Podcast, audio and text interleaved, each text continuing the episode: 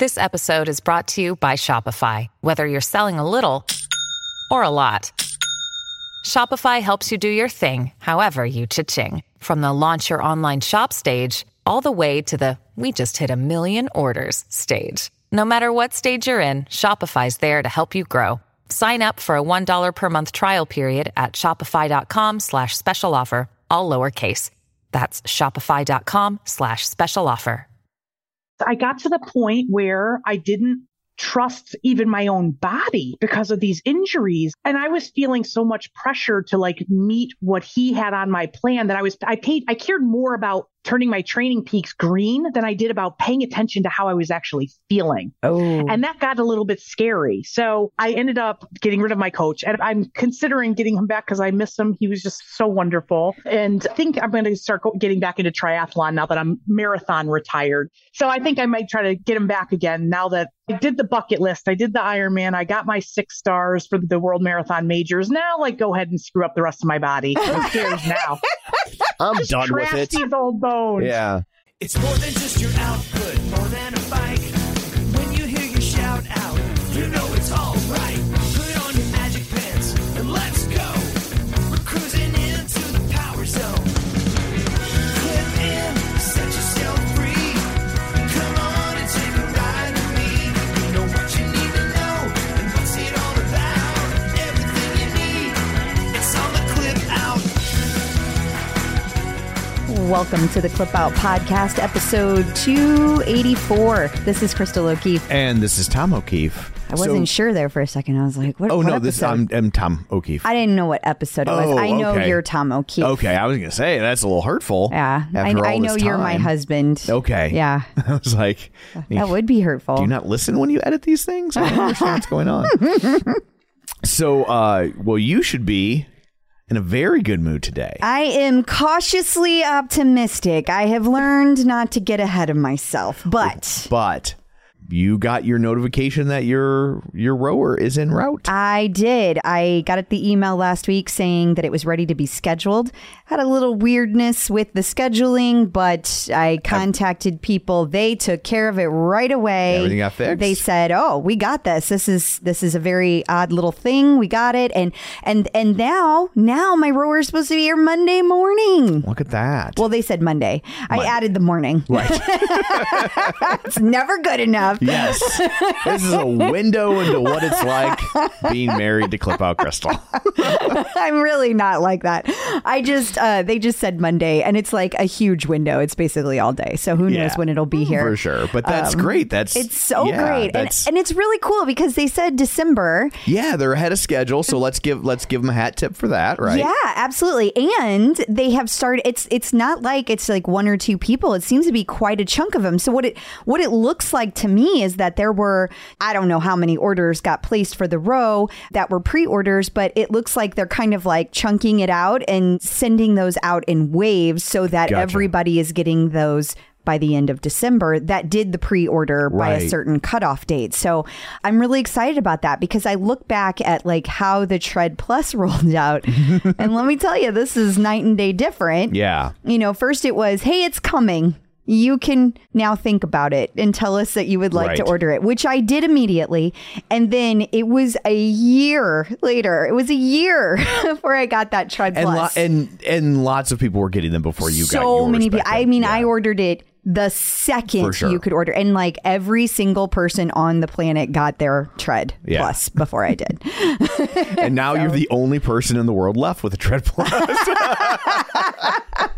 Nah, there's a lot of people no, hanging know. on to them for dear just life. It was funny. There's a lot of people in my, my that yeah. are in the same boat as me. But yeah, so you should start seeing uh, people posting about their rowers next week. Yeah, lots exciting. of people. I saw lots of people have delivery notifications for next week, and including Eric Goodman, who I heard won the Peloton Row, which is amazing yeah, because he also won the Peloton Tread. What are the odds? Especially it's, when there was no contest to give one away. I know, yeah. right? That's for Missus Goodman. Yes. To the rest of the world, there is no contest. Yes. It's all a joke just for Eric. Yes. Don't, don't think you missed something. You did or, it. Yeah. It's, we'll still get an email. I know. This is an outrage. So uh, what, pray tell, do you have in store for people I don't know. This week? Stop sharing your screens. I can see my list. There we go. Well, I listened to a Web three thing today that was on Twitter Spaces. So okay. we're going to talk about that. Uh, so it's specific to Robin, right. not just like a general Web three. Gotcha. And then there is a lot of information uh, happening about Peloton, the marketing campaign that just came out. There's some interesting news where Affirm, Affirm is, mm-hmm. re, is, and then there's new content that dropped, a whole bunch of new stuff. There's lawsuit updates that we got to do. We got a visit from Doctor Jen. Help, my husband just discovered Peloton and he's better at it, so we got to get into that. uh, and no, it's not Tom. No. Uh, and then we also have a visit from Angelo, and we're going to talk about how you can increase per protein without increasing cholesterol. Okay. We've got celebrity visitors. Well, no, no. We don't have visitors. No. But celebrity news. Celebrity news. Yes. And then there's just a bunch of little in case you missed it stuff. Awesome. Well, before we get to all that, shameless plugs, don't forget we're available on Apple Podcasts, Spotify, Google, wherever you find a podcast, you can find us while you're there. Be sure and follow us so you never miss an episode. Maybe leave us a review. We have a new review. We do. This is from Pre-Run Donut. Darcy! And it says, I came for the Peloton content, but I stay for the professionalism and fun. Aww. Together, Crystal and Tom have created a fair, thorough, and organized package. package. Oh, God. Well, that's she what I do. She didn't say, heh, package. No, that was all Tom. That's, you know, you're welcome. That keeps me up to date on all things Peloton while also satisfying my, oh my God. love need for good quality all around. One of my favorite aspects of the show is that Crystal advocates for the perspectives and experiences of people from all across the Pelo spectrum. Aww. So anyway, it's a, it's a pretty lengthy review, which is wonderful to read, and I'm sure very helpful for people that come along after you. So we won't do all of it, but thank you so much for the the wonderful review. That's very nice. I read that one. It was really, really kind. Thank you so much, Darcy. Yeah. And you can also find us on the Facebook, facebook dot com slash... Where are you, Tom? Where am I? slash the clip out. While you're there, like the page, join the group. Don't forget we have a Patreon, patreon dot com slash the clip out. So for five bucks a month, you get ad-free content, and we also will push it out a little early. When we when we get it early, you get it early. And also for a little bit more, you get bonus episodes, things like that. You get your own private uh, Facebook clip out Patreon group, where you can come and hang out and interact. That's fun as well. And we have a YouTube channel, youtube dot com slash the clip out, where you can watch all these episodes. And finally, don't forget, if you want to get the links and stuff sent directly to you, uh, you can sign up for our newsletter at the clip out dot com. So there's all of that. Let's dig in, shall we? We shall. Peloton in the news. Peloton has launched their holiday marketing campaign. They did. With two, not one, but two new commercials. So I guess only one unless you travel back and forth between the continents. They're tiny. Yes, they are. For people watch looking on YouTube. Yeah. Yeah. They they made a, a little Robin and a little Alex and a little John Hoskins and a little tiny Hannah Frankson. And they're really adorable. But it's the whole gist of the ad is that you watch Peloton, you get inspired by Peloton, and then you take those lessons, those inspirations that you get from the instructors, and you use it in your everyday life. In this particular example, to get ready for your family coming over for the holidays when you have done apparently nothing and they're arriving in thirty seconds. So yeah, it's not as cute as some of the other ones, but I like it. I like it. And I yeah. definitely like that they have a U K version and a U S com- version. I thought it was interesting that we had kind of like thought about why were they all out in L A right. a little bit ago. Clearly it was to do this commercial. So that's kind of fun. Yeah, absolutely. And and uh, it's good to know that that there is some sort of marketing campaign, because they talked about how they're not focusing on growth yeah. at the moment, but yeah. that doesn't mean they're completely ceding the territory of advertising at the holidays. But what's interesting about it is there's still pretty high focus on the bike. Like you don't really see the other products that yeah. they offer. I mean, there's a little bit of it, but not not very much. I yeah. just think that's kind of interesting. So my theory there is that, you know, now they're at a moment where they need to shore up their core brand, and the bike is the easy sell for them, you know, and I think that if they they want to gin that up, so they're focusing on bike stuff. But they keep talking about how they need to lean into this and lean into that. Right. So you think there was a little more of the leaning. I but get maybe that. that's to come. I don't I, I don't know. I think it's to come as well. I think right now it's like shore up your core product, get, you know, more people into that ecosystem. Maybe you sell them another product later. I think it's it's a little bit more of an education to sell somebody on a guide, to sell even on a tread, because people aren't used to treads having classes. Like treads are a kind of a, a, a solitary experience, right? The loneliness of the long distance runner. And that's either a poem, if you're educated, or if you're like me, it's an Iron Maiden song. But uh, or both. Or both. No, I don't know the poem. I just know the Maiden song. Oh, because okay. I like to rock. I just thought some people might know both. Oh, I guess some I, people I guess might. I like old fancy pants you. out there, yeah. like to go slumming it in the world of metal. But still, like, I think you got to educate the runners that, like, because I think so many runners feel like, I don't need a class. I know how to run. Like, I, you, you put one foot in front of the other. Soon you'll be walking out the door. Wait, no, that's that's Jack Frost. So where are you today? That's what is going on I, in that the brain? Holidays? I was quoting a Christmas special. I don't you know. That one? Huh? Put one foot in front of the other. Come on. Rankin Bass? I know it, but you're just all over the okay. place today. Anyway, you don't have to educate people on, on bikes, right? They know they know spin classes. I don't know if they can say spin legally yet or not. Nah, they but, can't. But people know what it is, and it's it's an easier pitch. And I think, like, sell the thing that you're good at selling and worry about the other thing when you fix this stuff. That's my theory. All right. So Affirm stock price has plunged towards a record low. I love the the language yes. on all these articles. And so Affirm looked around and said, uh, oh, that's Peloton's fault. They did. They did. Yeah, they sent they sent out a shareholders letter as part of their, you know, the usual, whenever you do these little marketing, not marketing, but um, earnings reports. Earnings reports. Yeah.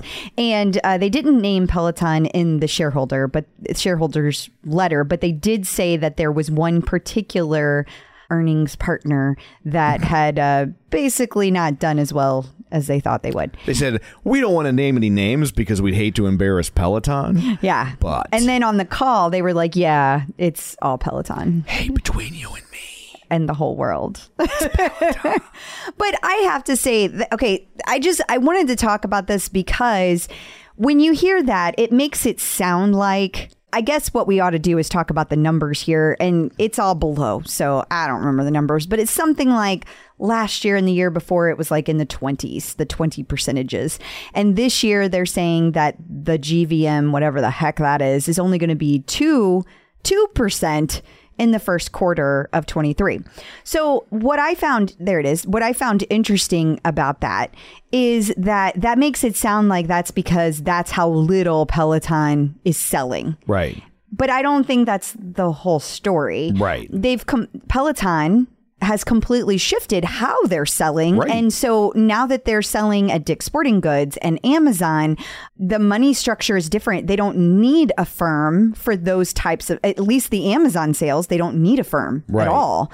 And so I think that's different. And then you made a good point whenever I, I was telling you that this morning, you made another good point about what else you think that's going on there. The bike rental program yeah. that they were saying is going like way better than they had anticipated. Well, if you're renting the bike, then you don't need Affirm for that, right? So, exactly. So are Peloton sales down? Absolutely. Like yeah, we're not no trying one's, to, no one's trying no to, one's trying to tell you that Peloton sales aren't down, but to say that like Peloton sales have dropped so so much that it's crippling Affirm, well, I don't know that that's entirely accurate because there is a smorgasbord of reasons because, yes, sales are down. You can get it from Amazon. You can get it from Dick's, which may or may not use Affirm. And and then finally, of course, you can rent a bike, and which wouldn't involve Affirm at all. Yeah. So I think those things working in concert have taken a bite, but I don't think you can lay it solely at the feet of declining sales. I, I agree. And I just felt like that was important to cover because I think that people just put these headlines out there and they don't really think about how right. that sounds. So just thought we should put a little context around that for anybody that bothers to listen. You're so optimistic. I know. Uh, I've had a lot of things be very not optimistic this week, so I'm trying. So it was announced this week that Peloton has partnered with the Christopher and Dana Reeve Foundation to have uh, accessible content. And Logan is taking the lead on that. He is. Yeah. It's the first uh, seated adaptive program. And it's a whole bunch of classes. I think I want to say there was like eight or ten classes just that were all seated. But they also have another piece of it that are classes that are going to be things like with Ross Rayburn, for example, that's mm-hmm. meditation for caregivers. Like they have another twenty classes that are a bunch that are directed towards caregivers. Oh, that's and that's in recognition of National Family Caregivers Month. So I thought that was really cool. It's like you have these two things happening. There's, oh, ten classes for the adaptive strength, but then also taking care of the caregivers that, that are out there caring for people. Yeah. I thought that was really nice. Absolutely. So very cool. Very cool. Uh, I really applaud this. I love seeing these collaborations because it's something that if you are not in the community, you don't think that Peloton would do. And right. It's something that you almost have to look for. If you're a person who needs these adaptive classes, uh, you'd have to go looking for them. So I like that you can go find it by looking in the programs and the collections. They're right there. Easy to find. So speaking of partnerships, Peloton is teaming up with Sporting Equals, which is part of Black History Month in the U K. It is. And it's also part of the Peloton Pledge. So they've been working with Sporting Equals since twenty twenty-one. And this actually came out as part of that E S G report that we covered last week. Okay. Um, but I thought it was really neat to be able to see that like this particular partnership is having quite a impact. The program has successfully partnered with thirteen different organizations, and there's seventeen different sports and physical activity programs for adults and ethnically mm-hmm. diverse communities. So I thought that was pretty cool. The program has reached over nine hundred seventy participants, seven hundred thirteen of whom are women. How about that? Very cool. So last week, Peloton rolled out an apparel shopping link on the bike. Yeah, this was pretty cool. So uh, as of last week, when, when we were doing our research, this was a, available on two different classes. And that was all that we could find it on. One mm-hmm. was like Emma's class. And then there was another another class. And it just said shop Emma's look or shop Leanne's look. And that's yeah. what it said. And then what you do is you would click on it to say, yes, I want to see it. And then it would send an email to you with links for the apparel that they were wearing. So we, we put together a little article about it. And some of the things to consider are, are they going to do this across the board? I think this is one of A B testing for yeah, Barry, you know, but I can't imagine this wouldn't roll out completely at some point, because it's, to me, it's just low hanging fruit. Like my question was, why weren't they doing this five years ago? There were several people that asked that question yeah. whenever I posted that. There were also several people that said, I don't want this when I'm exercising. So to those people, in fairness, I just want to say, yeah, like, that was I what mean, I said too. Like, I, I don't even understand. Like, some people just like, they like, I just think they like to masturbate Complain. to the idea of being mad about something. I know. Like, because I'm just like, oh my God, wh- who doesn't sell you t-shirts? Your favorite band, your favorite sports team. Well, your- my, my issue with it is it's not why you're exercising. There's forty-five seconds in the class left. Like, really, what is that yeah, doing? How is that ruining your experience? Yeah, and not. If you don't want to click on it, don't hide it. It. Like Hide it's, it. It's not a big deal. Yeah. And, and and especially to all the people who I have said, well, I can't stand when my stalker keeps sending me stupid high fives and they're like, just ignore it. Yeah. Well, then you just ignore yeah. the stupid link. Yeah. How about that? But yeah, like I just I I don't this to me, this should have zero controversy about it. Like this I is know. This is a smart idea that, again, my only complaint about it is that it's it's so obvious it should have existed years ago. And I think it will generate a lot of revenue for a company that everybody says needs to find new ways to make money. But like, not a way they didn't think of, Tom. Yeah. Not a way they don't approve. Right. So but yeah, just I settle think, down. Yeah. I'm like, oh, yeah, you can buy it. Like, and people want to buy the things. They do. That they're wearing. They want to buy that. Now, now, if you're a guy, you maybe well, don't. That but, That's a question, right? Yeah. Like, th- so far, this has only been tested on women's apparel. Right. Will it be tested on men's apparel? That's one of the questions that I have. Yeah. And another question I have is, will we see non-Peloton apparel? Because a lot of the instructors, the rule has typically always been, and, and maybe this has changed. Mm-hmm. In the past, it's always been you have to wear at least one Peloton thing. That, that that's fair. More than fair. Yeah. But if they're wearing something that is like Peloton on the top, Adidas on the bottom. Right. Are they going to put an Adidas link in? And then how does that work whenever all the other instructors have all these deals with all these other companies? Yeah. Hey, who gets treated fairly? Who's not treated well, fairly? Well, so here's what I think happens, or what I would be structuring is then, you know, once they do this right and they establish that it works, because my guess is it will. Agreed. Right. Then maybe it's like, okay, Adidas, we, we will also put in a link for your leggings that match our shirt, but you know, we get fifteen percent or whatever, you know, they they start selling that link. And there's a way to make revenue in a way that isn't necessarily intrusive. And if somebody doesn't want to do it, then they just won't include the link. But it's a way to generate some some revenue in a in a fairly turnkey manner. I agree. I don't see the big deal. And Here's people my... have been asking for it forever. Yeah. Like they're always like, what is what is right? What is somebody wearing? What is Olivia wearing? We had a whole Who segment is... on the show about yeah, that yeah. Un- until Peloton kind of shut that Not Instagram. Not kinda. They okay. just did. They did. They shut it down. Yeah. And and a lot of people are wondering if this is why. Like they've been working on this for a long time. It would maybe, not surprise me. Maybe. So here's my question. Are we going to see it for non-apparel stuff? Like buy Tunde's book? I don't know. So, I don't know. Just, just I will thought. say that would be not make as much sense to me. Yeah. Because this is specifically what an instructor is wearing sure. in this class. Yeah. Now, I, I could see still having it, but like outside of the class. Like right now you go onto the bike and it'll say like, you know, like, oh, we just launched this new program. That would be the appropriate place yeah. for Tunde's book in my mind. Yeah. But how do you make it fair to all the instructors? They're all shelling out. They're all like shelling right. for something. So then yeah. where is that like line? For sure. Like that's, yeah, that will be uh, something to sort out. Mm-hmm. Mm-hmm.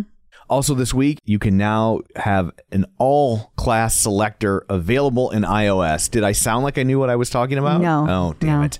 But I like that you tried. Okay. So this is funny because this is one that Android has had for months. I know it was like six months ago this came out on Android. And I think it's the only time Android has gotten something before iOS. Yeah. The only time.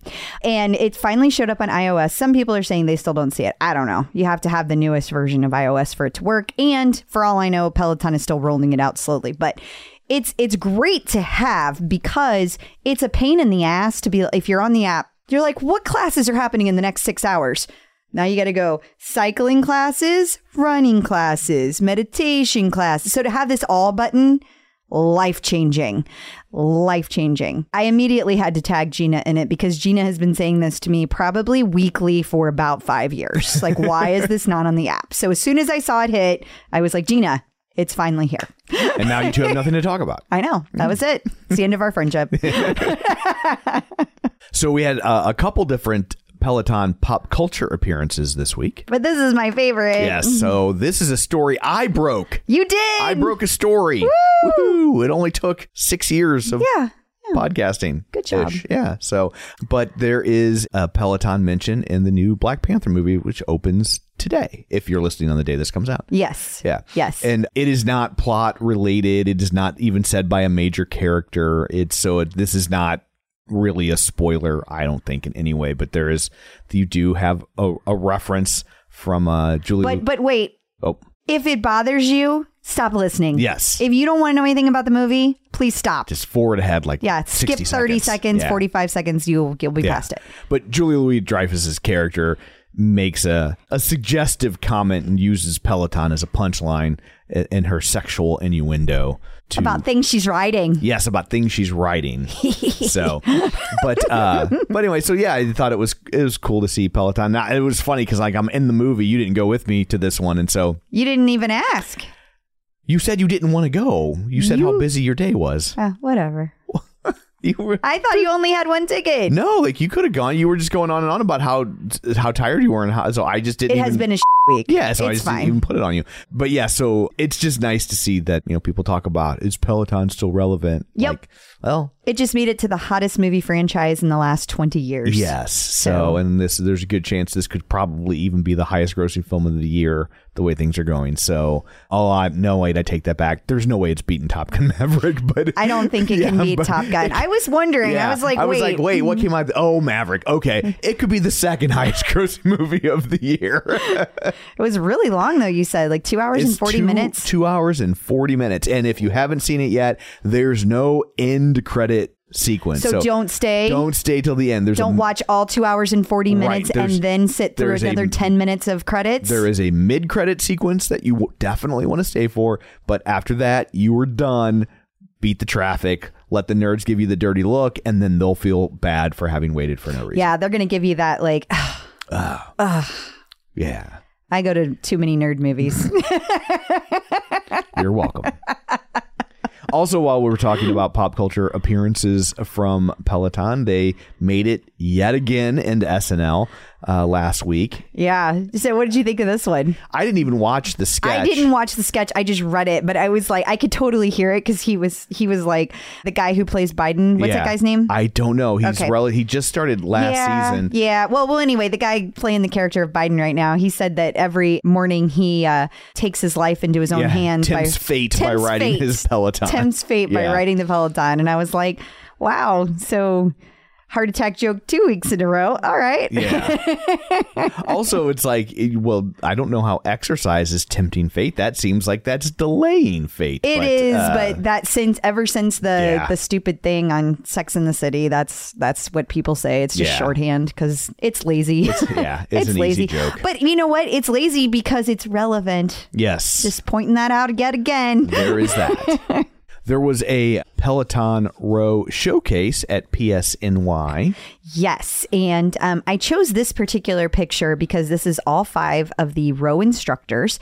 And Alex posted, the new Row instructor, Alex, not Alex Toussaint, he posted that he couldn't wait for all of them to be in the same place to see if they were actually the same yeah. height, like in this picture. And spoiler, they're not. Yes. Matt was... is about eight inches shorter than everybody else. I feel your pain, Matt. But it's especially funny because he looks at almost the exact same height as Adrian. Adrian is really tall. Yeah. Well, so, but they're all kind of floating in the ether. Uh-huh. So, so you like, can kind of scoot them around. Yeah, like maybe Adrian is standing like eight feet behind everybody else yeah. just to create the I'm sure they just pulled all these from different oh, places because no yeah. they haven't been in the same place yet. So, uh, but it's fun. It's fun that people are going to get to go and they're going to get to try it out at Peloton Studios, which is always nice. They're going to get to meet all the instructors. So uh, several people were invited to that. And I'm sure... I, I know we're going to hear about it because we've got some people that reached out to me. So excited to hear more about that next week. John Foley is back. He is. Dramatic pause. In business, not at Peloton. Right. Yes. Uh, yeah. So... they are launching a direct-to-consumer rug brand. And I say they because there are three of the original co-founders of Peloton that are going to be part of this. So, well, if they need someone to try these out, I mean, I've never really thought about getting a toupee, but if it no, would no, help no, them, no. I would... Mm-mm. Oh. The kind of rugs on your floor. Oh. Okay. Mm-hmm. So I know people are looking at this and going, well, that's weird. So many people. Yeah. So but, many people really thought they made a lot of funny jokes. I didn't think they were that funny. Yeah. Like I'm a little I'm a little annoyed. Like I'm a little annoyed. Like why why are you shitting on this man starting over? Like first you're yeah. rude to him for all of the things that are happening and then you're just like, "Oh, he made a comeback. Let me shit on that too." Yeah. I don't now, get I, it. I will say this. Like I look at this and go, is there a demand for that? But you know what? Like a decade ago, people would have said the same thing about a Peloton yeah, bike. So like, like you how don't many know. years did it take for yeah. him to find funding for Peloton in Silicon Valley? Because nobody thought that it right. was going to be a thing. And I have no idea if this yeah, is going to be either, a good thing or I a just... bad thing. But I did hear through the grapevine that this is not something that has been in play since just since he left Peloton. This has been in play for quite a while. That's what I heard. Wow. That like this has been kicking around his brain. It's been something that's been on his mind that he's wanted to do for quite a while. So I don't know. It'll be interesting to see, like, because I know there are other companies that you can buy a rug and it comes to your house and it's well they you know, have those, so I don't know what the difference the, is. Well, I think some of it is the the it's being sent to your house, it's customizable, and I think the ones you're talking about are the ruggable thing where yeah. you can like wash it, and I don't think that's what this is. Okay. And regardless of whether or not it is going to work, I will say this: he's already raised twenty-five million dollars for it. Yeah, it's more than I've raised. Yes, ever I, that, for sure. And I don't know. People seem to have thought that whatever he was going to do next just automatically had to be in fitness, and I think that's why there's so much pushback on this. Yeah, and I guess I'm just like, why did you ever think that? Yeah, before why this, it was you... Barnes and Noble. Yeah, like what? Like what? He's an ideas guy, right. Not just a fitness guy. Yeah, like he's he has multifacets, and all of these guys. Yeah, it'd be do. different if he spent his entire career in fitness, and now mm. he's like, now here's a rug, and you'd yeah. be like, well, what? But it's, I mean, he's he's nev- about solving problems. Yeah. Now, I w- the only the only actual criticism that I saw that I thought was warranted mm-hmm. was somebody was like, "This is cronyism at its finest." I agree with that.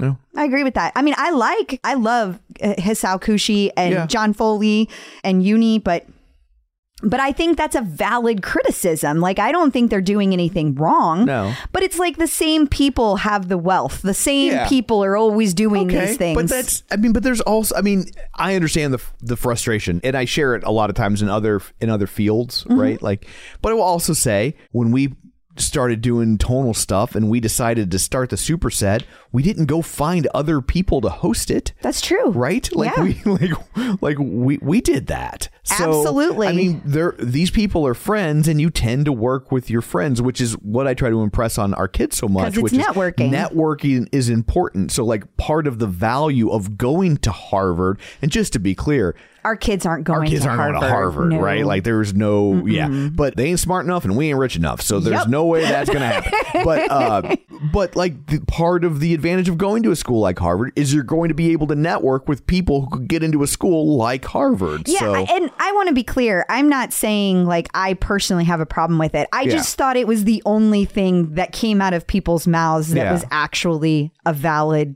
criticism, and just that it's always the same people, not yeah. that not that they specifically did anything wrong, yeah but just like this, oh it's not fitness, oh he's fallen so low, oh this oh th-. It was just a lot of really shitty comments yeah. from a lot of people. Welcome to the internet. I know I know but I think the thing is, I don't think they think they're being shitty. I think right. they think they're being funny, and yeah. and you know what, I don't even know why I'm critical, like why it upsets me, because John Foley's over there making all the cash. He yeah. doesn't care. Yeah.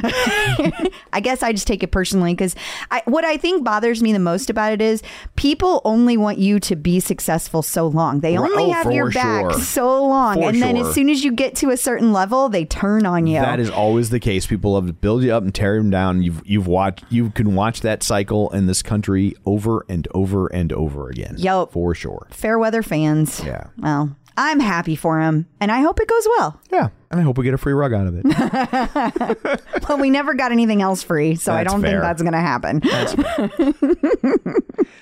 That's Peloton in court. Who's suing Peloton now? So this might be a first. We've had lots of weeks, or where back-to-back we've had lawsuit news. Mm-hmm. We've had lots of weeks where we've had back-to-back announcements of different lawsuits. Mm-hmm. I don't think we've ever had back-to-back weeks of announcements of lawsuits being resolved. I agree with you. And I will say the new management up there at Peloton, they are, I feel like there is a giant game of whack-a-mole, and there's yeah. like all these lawsuits coming out of the whack-a-mole holes. They're the moles instead of the actual moles. And and somebody is up there just bam, bam, bam, yeah. knock them out. Settle, settle, settle. Yeah, like let's, get, let's clear the, let's just get, get, get, get them off the books. Stop having to worry about this stuff. Yeah, for sure. Loved seeing it. So, Loved seeing this. Uh, Peloton and Echelon have announced a settlement of all pending litigation. Happy to see it. Echelon has agreed that it will cease using Peloton's patented leaderboard technology in on-demand classes. That's right. They're going to stop copying this one aspect of Peloton. Good job. Yeah. One thing one they down, stopped. Woo! forty-five to go. Yeah. But, uh, but hey, it, it happened. But for fans of Echelon, fear not, they do retain the right to continue sucking. So... So, phew. So for all of you that were worried we were going to stop bagging on Echelon. No. Not today. No, no, that's not, not going to happen. So they have, they that is proprietary, and mm-hmm. they, they own that outright. They so, do. They do. So it is theirs to keep. We are happy to see that uh, they are settled, and it says neither company will be making any further comment. So they left it to us. Yeah. You're welcome, Barry. Man, there is nothing worse than when you buy a pair of sunglasses and then you lose or break them. I would agree. So what do we do about that? Well, that's where Goodr comes in. Their sunglasses are twenty-five dollars each. So nobody likes to throw away twenty-five dollars, but it's a lot better than throwing away a hundred or more dollars on a pair of broken sunglasses, right? Yeah, I mean, absolutely. I have to say, that's not my favorite part about Goodr. My favorite part about Goodr is that when I run, they don't slip, they don't bounce, and they're one hundred percent polarized. Um, and they also come in in like a million different colors and styles. For your twenty-five dollars, you're not sacrificing comfort, safety, or style. If you want to support the show and pick up a pair, Goodr is giving the Clip Out listeners free shipping on their first order.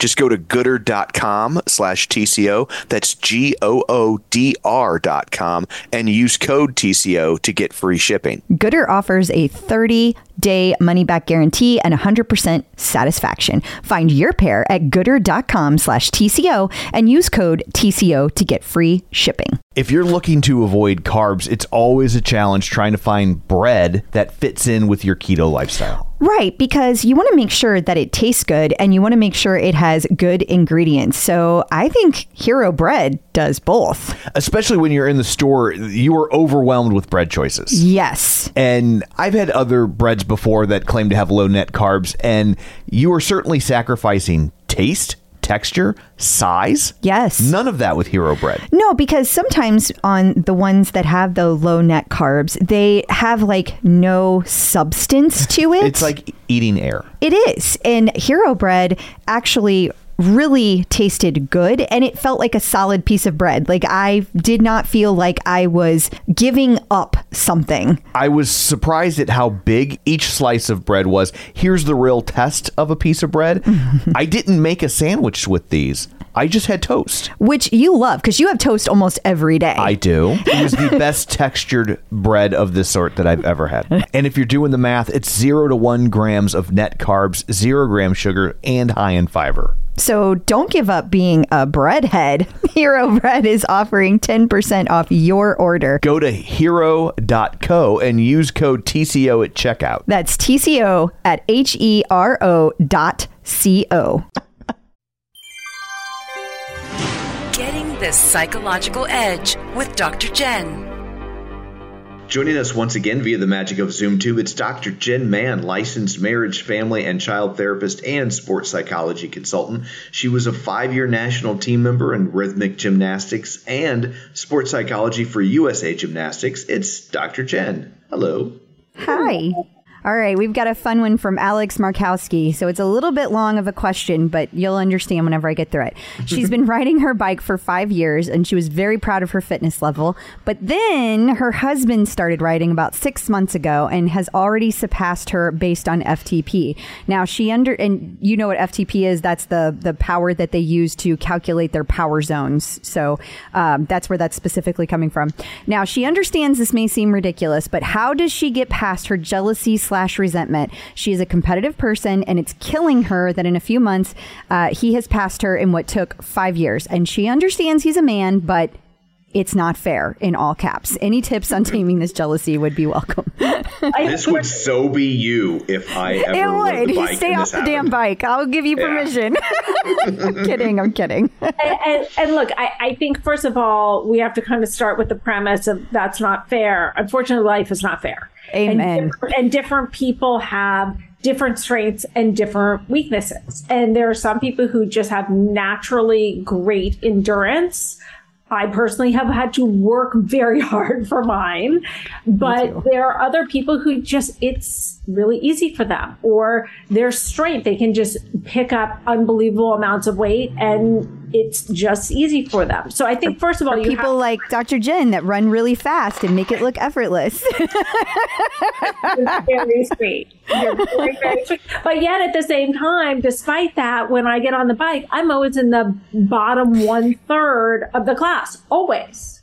So I think that, that we have to be careful, and we have to look at where being competitive helps us and where it hurts us.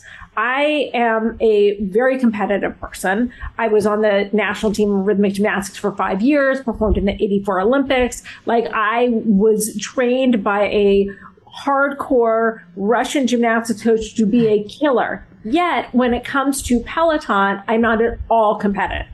That's I watch so people pass me on the leaderboard. I high five them. You go, girl. Like, it, because for me, it would take away from the fun of the experience. Like, to me, it wouldn't be fun if I felt like I had to beat other people. And I think that that she needs to really look at what are the dynamics with her and her husband. What would she like the vibe to be in the relationship? Because look, you know, like, Eric lifts unbelievable amounts of weight. Like, I would never even think of competing with him in that area, and I love it. I'm really proud of him, and I think it's amazing. He's like one of the most one of the strongest humans on the planet that I've ever met, and that's great. And I feel pride in his strength, and I think that she may need to switch it out and kind of be like, okay, what's going on that this is preventing me from feeling happy for him? Like, how great that he's accomplishing this. And maybe she can start to be happy for him and really start to look at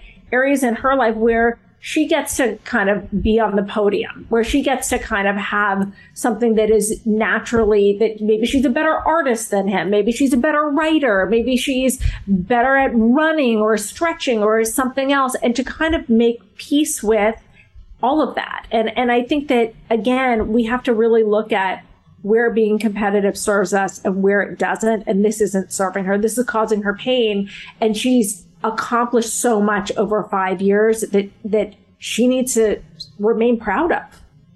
I definitely agree. Although I, I will say there are times, there are times that it's like, it's hard to, it's hard to take stock of things that you do well and to be able to see that in a prideful way, because, and we've talked about it on the show before, that sometimes when it's your your accomplishment, it just is like, well, of course, because anybody can do it if I can do it. And so you you can even like brush off the things you do better than other people, but yet this one thing is stuck in your head that they're doing better. And I think, like we've talked about before, anytime you find yourself doing that, it's time to self-reflect and to really look at what was it in my childhood that made me feel like what I was doing wasn't special, that I didn't deserve that kind of recognition, that I somehow should be overlooked. And I think that that's really where a lot of the work is, that we get trained at a very early age in a lot of households not to pat ourselves on the back. And I think it's important we learn to pat ourselves on the back. I think that that when we can do that, we become less focused on other people, other people's accomplishments and needing their approval, because we can provide it for ourselves. Very yeah, that, I feel like that's a very Midwestern thing. It is. Of, like, don't pat yourself on the back. Like, it's, yeah. you know, yeah, it's, yeah, because it's like we grew up in very different households, but we both still have that same mentality. Yeah. Of, you know, and I have to remind her all the time of the, all the time of the things that she does well. And you probably can see it really clearly with her, but not mm-hmm. so much with yourself. You're like, what, what do you mean you're not patting? It's like, that's amazing what you just did. Yeah, and certain for things sure. He's good at patting himself on the back, but like when it comes to like like Tonal, for example, I mean, he's his strength score is stupid high, and he's always just like, whatever, I don't know. Yeah. but, but I do think, look, there's a really interesting study that came out, and I talk about it in my book, that found that couples who celebrate each other's successes actually have better numbers when it comes to the longevity of the relationship. Mm. And, you know, I never really thought about it in terms of like Peloton, but maybe she can shift, like shake it up and kind of instead celebrate it. Like instead, like, hey, oh my God, you beat your P R. you know, let's let's have a special dinner, or maybe he can acknowledge her and help her to appreciate how far she's come. And when she breaks her P R, and that doesn't have to be they're competing against each other, but as they compete against themselves and, and they improve, they can both celebrate each other. Yeah. And, and, you know, she doesn't really say how he's responding to his, you know, if like like hopefully if he's spiking the football, exactly. That's going to be a problem. And hopefully yeah. he's just like just doing his thing, and she just happens to be noticing it. You know, that's that's my yeah. assumption, because that would be Tom and I. He would just not say anything. Yeah. He would but be I like, if I hope it's you not if it's not the case, and let's just say he is making a big deal of it or being competitive with her, I think having a conversation to say, this is something that's really important to me. Like, I've worked for five years to build this up, and I'm feeling really demoralized and discouraged when you're making such a big deal of how much further along you are than me. I really need your support. And mm. asking for what we need in our relationships is just such an important skill.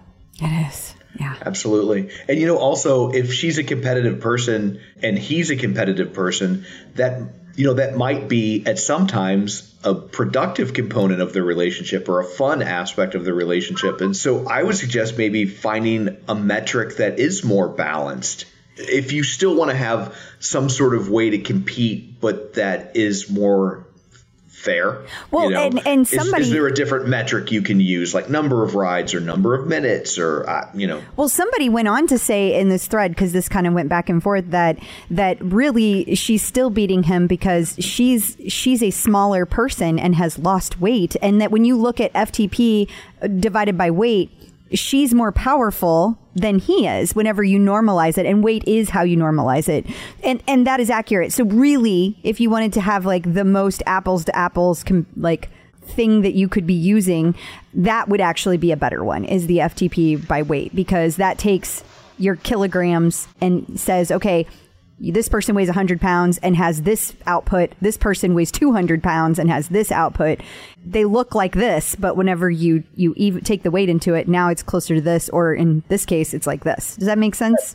It, it does, but I but I still think it's like focusing on the wrong thing, because like being competitive with someone in your family, I mean, like, you know, like whether it's like a sibling or a spouse or a parent, like, I don't think it serves people unless you're Venus and, and Serena, like, you know, like I'm pretty enjoy, sure they're not married though. Yeah, exactly. But enjoy your ride, like do what it takes to enjoy your ride. And sometimes you've got to put on blinders and just not pay attention to what other people are doing, even people who you love, and find other ways to support each other. I think that's true. I think true. It's funny. I th- I love watching the way the two of you approach the problem, right? Because One's one's a licensed therapist, right? One's a project manager. And and Crystal solves the topic and Doctor Jen addresses the issue. And the emotions. Right? Yeah. Like heart. Yeah. Nice. Found that fast. That balance so. really serves our friendship. It does. Yes. It does. It serves our marriage. It I'll does. oh, so, I love that. Well, thank you so much for that. Until uh, until next time, where can people find you? You can find me not being competitive on social media at Doctor Jen Mann, two ends on Jed, two ends on man. Uh, or you can find me in Style Magazine. I have a weekly column called Hump Day with Doctor Jen. Thank you. Instructors in the news. So Bex Gentry is on episode four of In All Hours. Yeah, and uh, basically it is a partnership with Oura Ring, and she talks about how Oura Ring tracked the differences that have started occurring in her body before she even knew that she was pregnant, or at the very beginning of her pregnancy. She talks about this openly, about how she had had a miscarriage before, and so she didn't really trust her body, and that the Oura Ring kind of showed those changes starting to happen and allowed her to have a little more trust within her body. Oh, that's interesting. I thought so too. Yeah. I thought so too. It's and always interesting the way technology is getting to the point that it can know things before you do. I agree. I agree. I've never used used the Oura Ring, but I know it does a lot of similar things to what the Whoop does. And that really is crazy how accurate it is. I mean, yeah. I can always tell when my P M S symptoms are starting to happen because it's like, oh, I feel fine, but all of my stats just went to shit. I can normally tell you when they're starting. Mm-hmm. That's you enough know, out of you. That's close. Um, so have I ever told you a story about Target and their Target marketing? I don't think so. So this happened about fifteen, maybe twenty years ago. Okay. But like, so a dad storms into a Target, outraged, outraged, I tell you. You did tell and me that. And he's like, how dare you send this to my fifteen-year-old daughter? And it was a thing about like, hey, we sell all this stuff for pregnant women and we have prenatal vitamins and we have this and we have that and we have that.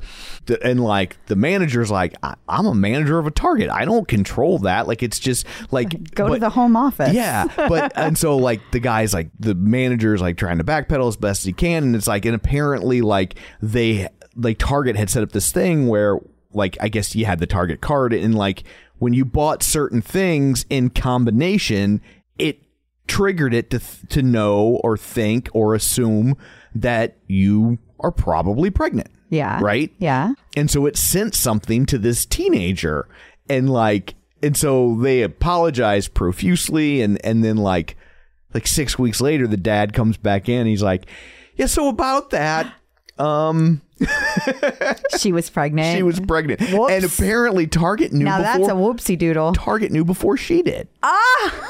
Because of the thing she was buying. That's crazy. Yeah. Like, it wasn't like she bought a pregnancy test and they sent it to her. Yeah. It was like, because like, that's she was having cravings. Easy. She had, like, donuts. Yeah. She, but, well, I guess. I don't know. They never really said, like, what she was buying. But there were certain things in, if you bought them kind of at the same time or in close proximity. They were, like, saltines and. Right, yeah. Pickles and, yeah. So. That's crazy. You know, I just thought that was fascinating. It is. It is. The next episode of L O L Cody will feature Carly Rae Jepsen. Yes, and there will also be a guest instructor of Kendall. Kendall will be there as well. Oh, how about that? Yeah. And he gets a nice big write-up about that in Pop Sugar. Yeah, it looks like they're going to be covering this for all of the episodes. So if you want to see like what's going to happen on the next episode, if you just kind of watch each week, you'll be able to get the full rundown before it happens. It's pretty cool. So the U K is getting a new tread instructor. Yeah, this got posted on Jocelyn Thompson Rule's uh, Instagram, Hannah Frankson, and they like blurred out one of the instructors and it's like, oh, it's the Team Tread U K chat and it goes from four to five. Who's it going to be? Well, I think it's going to be Hannah Frankson, but that's just me. Oh, okay.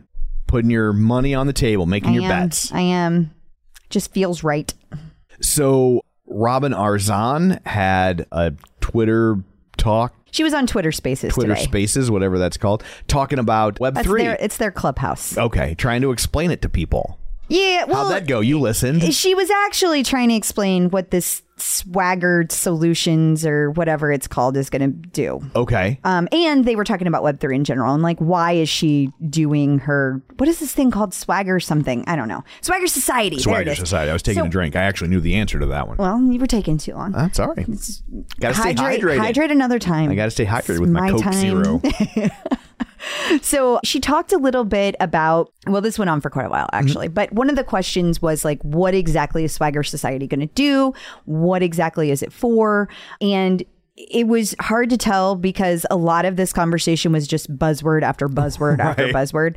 But if you read between the lines, this is what I kind of got from it, that she is looking to have conversations that are more one-on-one. She says that it's unprecedented access to her.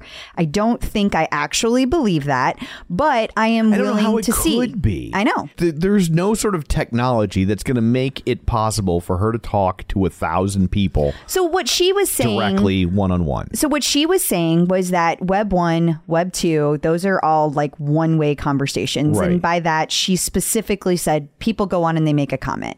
Yeah. I disagree with that because you comment back and forth. Like you yeah. can reply to that. But apparently that's not good enough. So on Web three, it's supposedly more dynamic where you can have a conversation. I, again, I'm not right. seeing it. I don't get it. I just don't know how a person like this could have the bandwidth to do that. And I don't mean ban- I mean metaphorically. Oh, like I know. In her I head. Like I just thought enough, it was conf- enough room. It was confusing because we're talking about something that actually also uses bandwidth. But yeah. but like she doesn't have the the time. The time or or energy not to I'm not saying she's not energetic. And she obviously, was but. she was talking about how like there will be like personalized drops into people's lockers because apparently there's some kind of locker or something that is going to be there. And it's still this is still being built out. So these yeah. things could all change. I don't know exactly what it's going to look like. And I want to be clear. I'm not even skeptical of Robin. I'm skeptical of Web three. Yeah. Like I don't understand why people say it's more dynamic than one or two. Like I don't understand yeah, how it's different. I keep hearing the pitch, but I don't hear an actual explanation. And and part of what they're saying is that like Web one was just a flat web page. It was web- just a web page. Go to Coke dot com and you can read a flyer about Coke. And Web two, it's like it's the social media aspect. Right. But Web three is it doesn't it's they're saying Web one and two were more disparate and that it can be more like all cohesive in Web three. And and I guess without seeing it in action, right. I'm just not seeing that. Because like I've looked around at some of the Discord stuff that's out there for some of these organizations. I'm just not a Discord fan, so that's on me. Right. But I think you gotta be to be able to get into this. Yeah. Is it Discord seems, Web three? Well, no, but it's one of the places that you can interact about right. Web three. But it's just like a giant that's chat what, room, I right? know. That's what yeah. I'm saying. I don't. This to me, this takes us back twenty years, right. not forward. And it's like, congratulations, you've invented Instant Messenger. But it's more than that because you're talking to so many people at the same time. It's almost like Reddit and a chat room. But, it's really but weird. You had message boards, and it's like when people started going crazy for narrative podcasts, and I'm like, congratulations, you've invented old time radio. Yeah, I I don't know. I'm still. I had hoped I would get more clarity about what it actually is that she's doing. And, yeah. I, and I didn't. At the end of the day, she's she's saying that it's going to deepen relationships and that she's not looking for this to get her a bunch of followers. What she's looking to do is to have more deepened conversations with a more select group. And I don't think that's actually going to be what happens, and I don't know. But I will say this. She also went on to say the reason that this is so important to her is because as she was listening to all of these like boys club types have all these conversations, mm-hmm. she was like, there are no women in these spaces. There yeah. are no people of color in these spaces not, having not many, these conversations. Sure. Yeah. And so she wanted to get in on it. That that's why this is important to her. Right. Is because she doesn't want a whole nother like a whole nother generation. Like yeah. Exactly. Right. Generation of medium to occur without people that she feels like she represents and without her specifically. Yeah. So, and I think those are, are good things to say. And I mean, I said as much to you, like, I want to understand this yeah. because I don't want to be left behind. The world is changing, whether I like it or not, right. whether I'm on board with Web three or not, it's happening. So yeah, I want to know more just, about it. Yeah. Just no, I'm yet to see someone show it to me where it's like, and this is what it does. Yeah. It's, yeah. you know, and I think part of it is because so many people are like, it's got to have something to do with blockchain.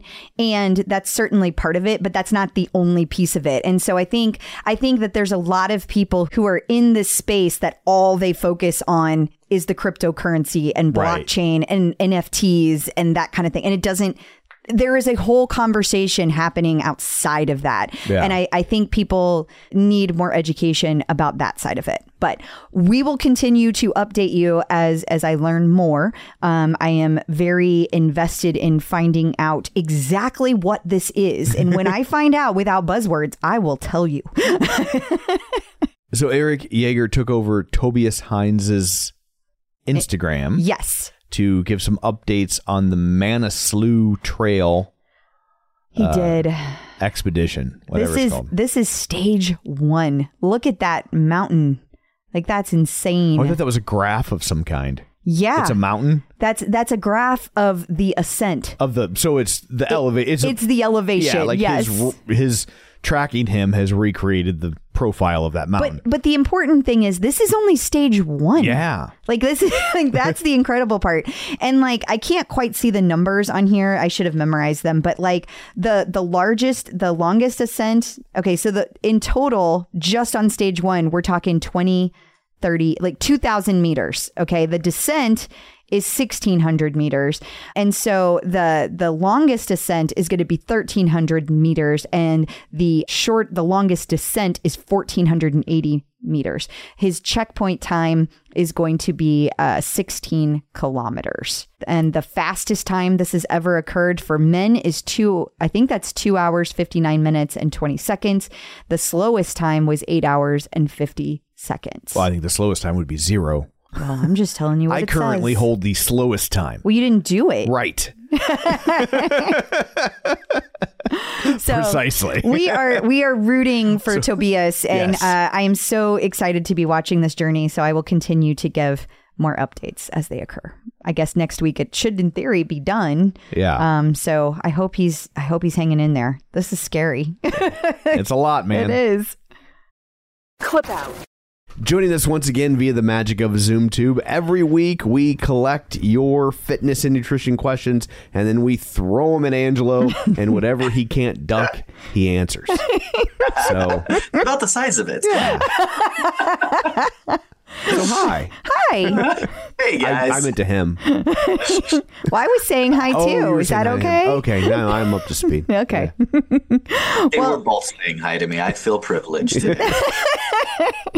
Well, uh, one of our listeners, Jenna Lund Murphy, she would yeah. like to know some tips about how to increase protein without increasing cholesterol. Oh, great, great question. Actually, I've been just talking about this with another client. So, Jenna, w- what you want to do is you want to get plant-based proteins, and there's a whole bunch of them out there. Unfortunately, when it, when people ask me this, they're typically wanting, oh, what brand, what product?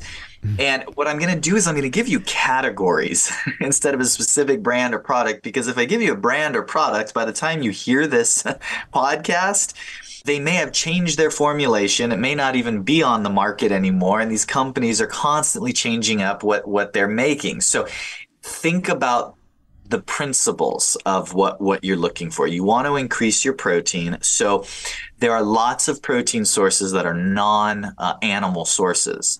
So what you can do is you can get protein from, of course, legumes, nuts, seeds, et cetera. Those most people know about, and that's a great way.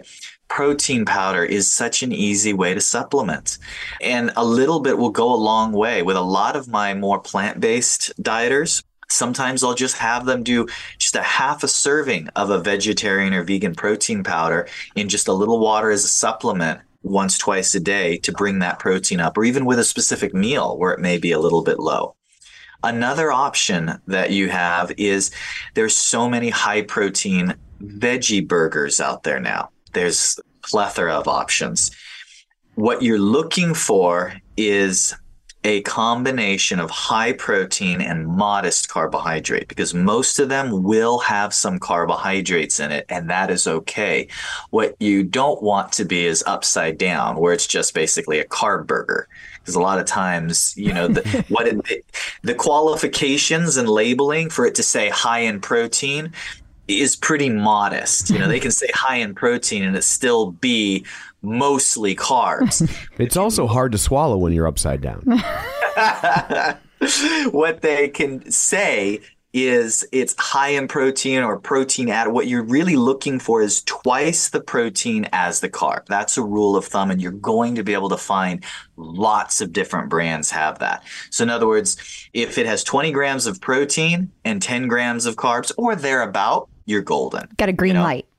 Green light. That's golden. That's going to be a high protein, great vegetarian burger that you can use to supplement. And then there are now squeezing in between the lines here when people are asking about cholesterol and things like that. There's some animal protein that is often recommended and on a lot of people's diets, even when they're trying to reduce saturated fat or cholesterol. Of course, take that up with your doctor and your protocol. But for example, good fish, high in omega threes, et cetera, like salmon, that can be a great way. Now, maybe that's not what you're looking for. You want a vegetarian option. That's a little different. But for people wanting something with good fats, you can get some fish.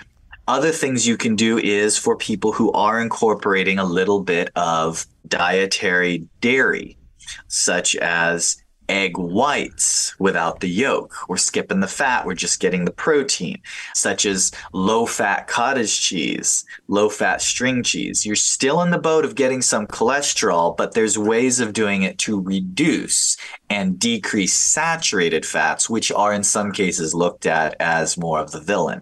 So balance there is key. In fact, I was just having this conversation with one of my clients because he, he said his doctor is kicking him in high gear and he thinks he's ready to do some of the stuff I've been encouraging him. He's been inching towards. I got to give him some credit. Well, now we're gonna we're gonna more than inch. We're gonna sprint. And so where we landed is he's going to do a plant-based day, but allow himself some animal protein at night. And for him, it's going to be a reduction of animal protein by seventy percent. Wow. And, but it, it's it's not an increase of pain by seventy percent to do it. You see? So find that balance for you. That's what I typically tell my, my clients, because in this area, in this realm, what I'm interested in is people say, well, isn't the, isn't it just going straight vegan best? I'm not interested in what's best. I'm what interested in what you'll do. I'm interested in what you'll follow through with. And if you have that lifestyle, awesome.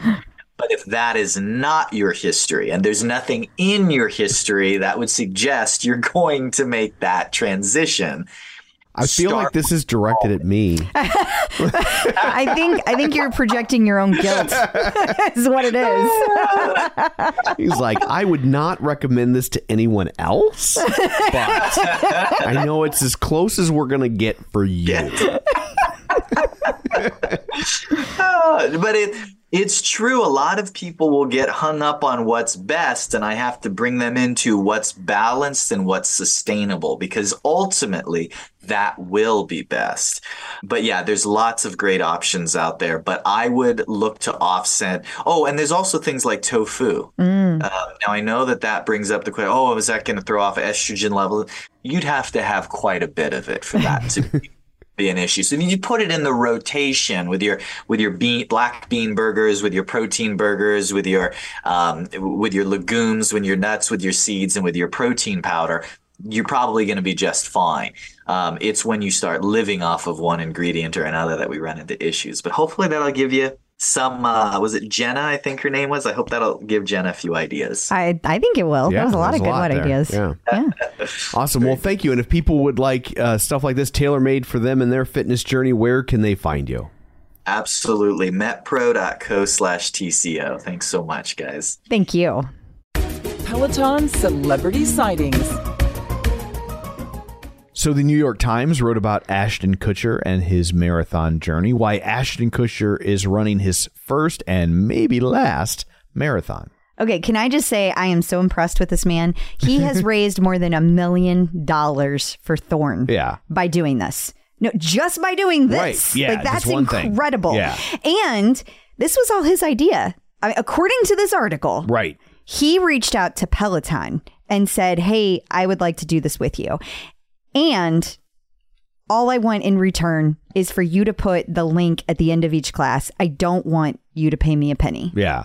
That's that's a good deal for Peloton. A, not only is it good, a good deal, but I mean, been a fan of uh, Ashton Kutcher, but like learning about what he has done for Thorne, like I really have learned a lot about the, the not-for-profit watching his classes, mm-hmm. and I've really enjoyed it. And he also does a great job at hosting hosting Q and A. Let me tell you, people think that all we do is get on here and talk and it's that simple. And yeah. it's not. There's a lot of thought that goes into it. And this man... For you. You think about it. This I... man has thought a lot about it. he and has. He put a lot of thought into those questions and he kept the conversation going.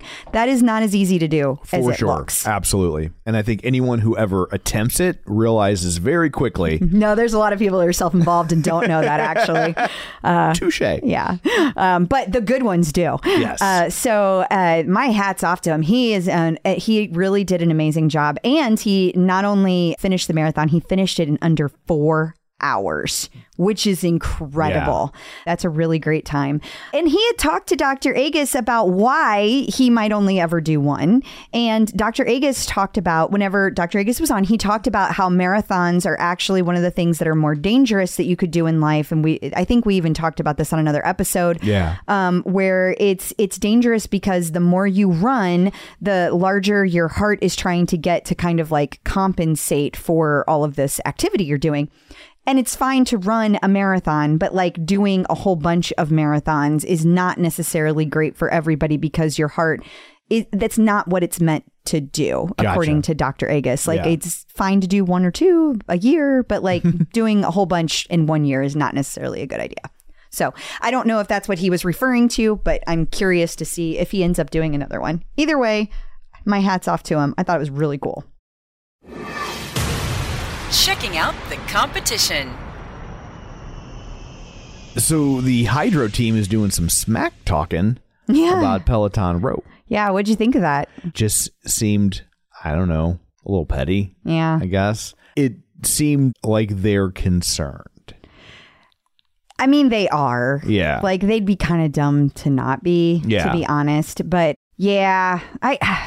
You know, I really do get it. I do. It's yeah. kind of frustrating when like you came out with this thing and you did all your, you know, you did all the research and you yeah. put it all forward and then somebody and else comes along. And it does sound like, from what little bit we heard, if you're an actual rower, if you get in the boat and there's water next to you, that Hydrow replicates that more accurately than Peloton does. Mm-hmm. But for the average person that wants a rowing machine, it sounds like the Peloton Row is better and probably more cost effective if you already have Peloton equipment. I would agree with that. And also the the Hydrow, from what I understand, is not quiet like the Peloton. I'm yeah. not saying that it's like a super, super loud thing, like, right. for example, Peloton Tread. But the Peloton Row, when we tried it, was like silent. It's like, whisper quiet. There's no and, sound. And I think it's funny when people, everybody's like, oh my God, it's so quiet. I'm like, who? Why do you give a shit? You're just going to get on and play Lizzo at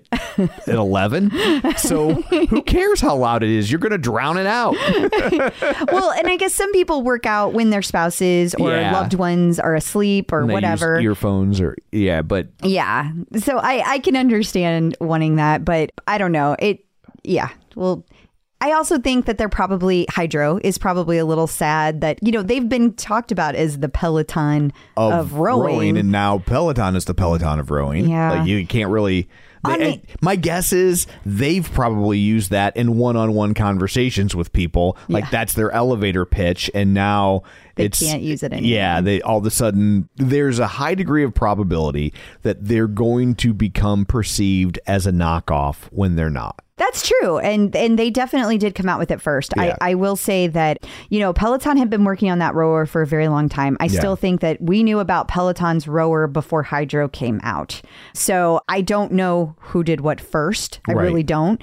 But I will say they, they've known for a long time. Yeah. Hydrow has known for a long time Peloton was coming. So, so how long until these lawsuits start? that That's a great question. Like, who did what for right. patents when yes. is obviously what that's going to come down to. Yeah. So I really hope everybody has their together on yeah. this one. Let's not do it again, folks. But they will. They will. Also, the New York Times has an article uh, for fitness buffs and landlords. Gyms are hot again. Yeah. And talk about some smack talking, talking about how nobody needs a Peloton anymore. I mean, there are people that love to go be in person at gyms. That's sure. always going to be a thing. Yeah. It's so funny. I've I've done some other podcasts this year where I talk to people who, for the most part, have never used a Peloton. Like mm-hmm. they're they're either personal trainers or they just you you know they're just really fit and they've used gyms or whatever. And it's so interesting because every time I talk to them, they're I, I, these people are always like, "But I really like to go to the gym," and and I always say to them, "That's great." People like me, I was super intimidated by the gym, so Peloton was freeing right. for me. And I, I I think that there is place in the world for both. You know, like, for sure. I think there are people who love the gym who cannot understand why people don't love the gym. Yeah, and I hate the gym. I hate yeah. the gym. Like Peloton is the only place I've ever felt at home. And the only reason I feel ho- at home there is because the community makes me feel at home. Yeah. I would never go, like if I w- didn't use Peloton and I walked by the Peloton studio, I would never go in there. Here's in what gyms are. Years. Here's what gyms are. This is the analogy that I think will sum up gyms for people. Okay. They're a stick shift. No, but I like stick shifts. So right. No. Some people love stick shifts and they, they think if you're not using a stick shift, you're not really driving the car. Eh. It's just a go-kart. Yeah, and that's some true. People will only ever use stick shift. Everything else is for the weak and you're dumb. Yeah. And then there are some people who enjoy a stick shift on the weekends, but in day-to-day traffic, they like their regu- they like their automatic. Yeah. And then there's the bulk of the world, which is like, I don't need another part-time job. Just give me an automatic car. Like I've never, I've never learned to drive a stick, and that's fine, right? The, yeah. And and because if we ever need one, I can drive this. Yeah, no, I know how. I, you for. I got it. But you, it's hard to find a stick shift car anymore. It is. It and, is. But I feel like gyms are becoming like stick shifts for people. Like it's they're like not they're, as hard to find as a stick shift, but no, you're the rest of your. I yeah, know somebody's going to mention it, not because you're wrong. Okay, but but we're. We're five years into connected fitness. Right. We're not fifty-five years, years yeah, into connected for sure. fitness, you know? And so I, I think over time, look, there are always going to be people who love the gym and they will exist, but you're not going to have near as many and one on every corner, which is going to make it more likely that people pivot to home stuff because as there's fewer and fewer options, your drive to a gym is going to get longer and longer, and it's going to get less and less appealing. And the same way that people kind of pivoted to automatics because they were less necessary. More cars were automatic. You had less need to learn to drive a stick, and it just kind of withered. And it's, so, it's really funny because it's it's like all of technology, really. Like yeah. I, there are weeks I don't leave the house yeah. unless I go for a run. I mean, because we don't go to the grocery store. We don't go shopping at a real store. Like we order everything online. Yeah. And I work at home. So like every like I would not leave the house to go to a gym. Yeah, I would hate that. Yeah. That would be awful. I love I love being able to work out at home on my schedule. It's amazing. In case you missed it. Jen Sherman had a class last week that seems very popular with people just based on the comments I see, and I don't pay attention. Yeah. Uh, she did a sold out show that was all Billy Joel live at Yankee Stadium. And it happened on Saturday, November fifth at noon Eastern. And uh, people just raved about it. I mean, it's Jen Sherman. Of course, they're yeah. going to rave about it. And she Billy loves Billy Joel. Yeah. Who doesn't love Billy Joel? Lots of people. Yeah, I know. Yeah. But uh, say that about any artist. Yeah. But but yeah, I think this is to commemorate the, his Yankee Stadium show that he did in nineteen ninety. Yes, it is. And it was uh, June twenty-second and twenty-third of nineteen ninety. Yeah. And I, th- I believe they just reissued it on Blu-ray and C D. So um, I-, I thought that was really interesting because when I first saw, saw this pop up, I was like, that's so random. And you were yeah. like, nope. They're doing this whole thing with re-release. And I just thought it was interesting. Like, why wouldn't, why doesn't the um, marketing department like say that? Like it says live at Yankee Stadium, but, but why doesn't it say, hey, we're re-releasing yeah, this? Yeah, I don't know. Like I push that. I assume it's because of that. So, because I know he's got the big be. release coming out. So, but I don't know why it wouldn't. I just thought it was weird that it wasn't pushed. Yeah, agreed. But I'm glad she got to do it. I know how much she loves Billy Joel. And I'm sure being able to do a class that was all Billy Joel. Yeah. Perfect. Checking in with the Peloton community. Joining us today via the magic of ZoomTube is Chrissy Blackwood. Hey, Chrissy, how's it going? Hey, how are you? Hi. So we were just talking before we started recording, but man, twenty eighteen was the last. I think it was July of twenty eighteen. So it has been a while since you've been here. It's been a minute. It has been a minute. So much has changed. So much has stayed the same. But yeah, the world feels like a totally different place now. That's because we had an entire pandemic yes. between conversations. Yeah. that, that whole thing. Yeah. I still can't believe it, but it's I hopefully know. It's all mostly behind us. It's crazy. It's like I keep thinking that it's like there are times that I literally will call it twenty twenty still because my brain is like stuck, like the day we got stuck. Because you feel like you got yeah. cheated out of that year and a half to two years. Yeah. So you're like, none of that counts. It's still, it gets to be twenty twenty now. Right. I should still be forty-two. Yes. It should be twenty twenty. Totally. We should get these years back. We should. Yes. I demand to see a manager. I'm going to have to get my hair cut for my proper. Yes. Love it. We have to start back. There's probably a lot of people who are listening that have never heard your story, because I know it's shocking, but not everybody goes back to the beginning what? of three hundred, almost three hundred episodes now and listens from day one. So there's people that might have missed your story, Chrissy. And you have always been an inspiration to me personally. Like, if it had not been for you and all of the crew who ended up doing Atlantic City and your Ironman journey, I don't think that I ever would have started running the way that I did. And I still consider myself very much a slow runner, but none of that would have happened had it not been for you, Tracy Paulson, Chris Gallant, Fred, all of you guys. I know I'm leaving people out and I don't mean to, but just like, it was a whole group. It was a whole thing. It was wild. It was like a whole like thing that just like happened. And then everyone was like joining forces and doing it together and cheering each other on. It's been quite a journey. And I'm thrilled to have been a part of your journey, Crystal. It's fun watching you run. So tell us again when you officially like started running. I started running in twenty sixteen. And so this all started at the end of twenty fifteen when I bought my Peloton bike, because we all share that common love. And at that point, my youngest child was, I think, two and a half years old. So it was finally when I could start actually exercising and having a little bit of time for myself. Yeah. So the whole bike thing started, and I was a very loyal six a.m. live rider with oh. the rest of my six a.m. people. Remember the six a.m.? You still take classes at six a.m.?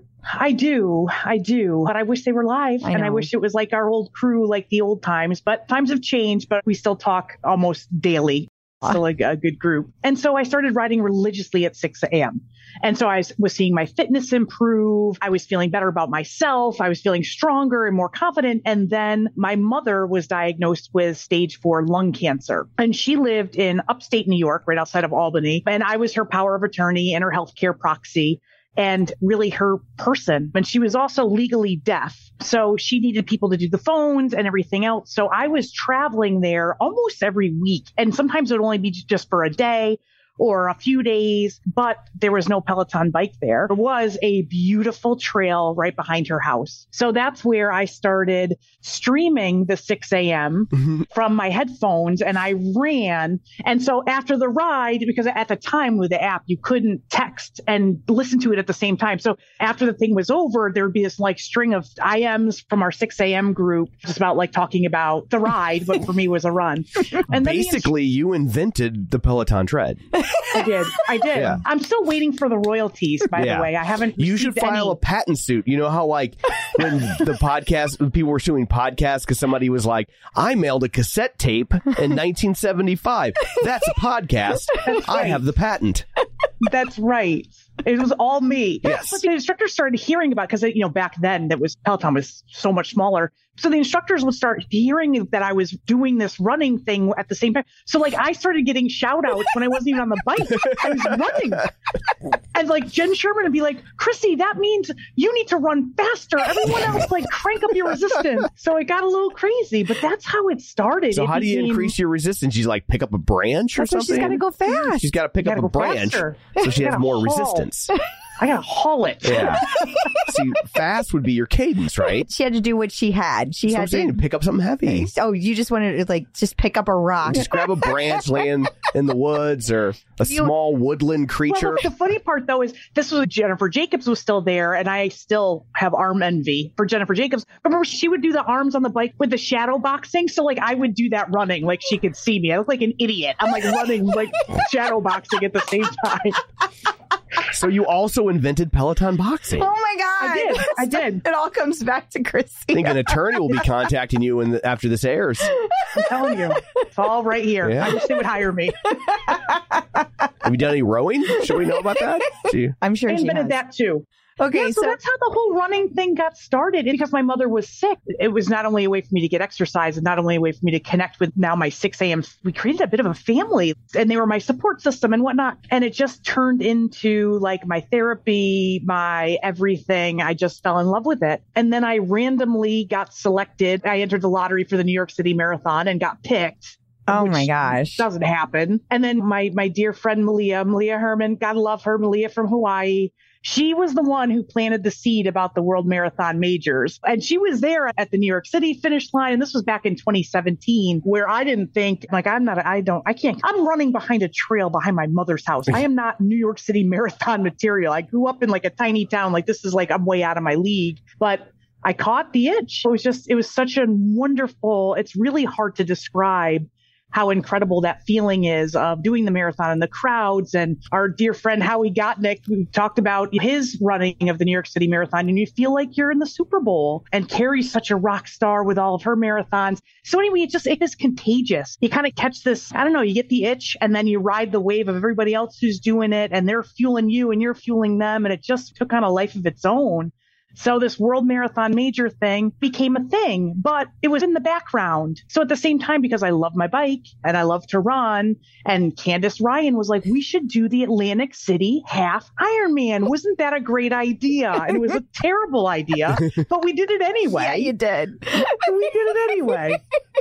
And all this took on a life all of its own, with Carol coming to cheer us on, and you guys doing the relay, and Tracy and Chris, the Stooges. I mean, we, it just became a thing. And it's been a, such a piece of my life that I will never forget and I will cherish always. Yeah. And how long did you give yourself before you trained for the Ironman? Because you guys, you did the half Ironman, but you also did a full Ironman by yourself. There was no relay like I did. Like, no. You did the whole thing. That was stupid too.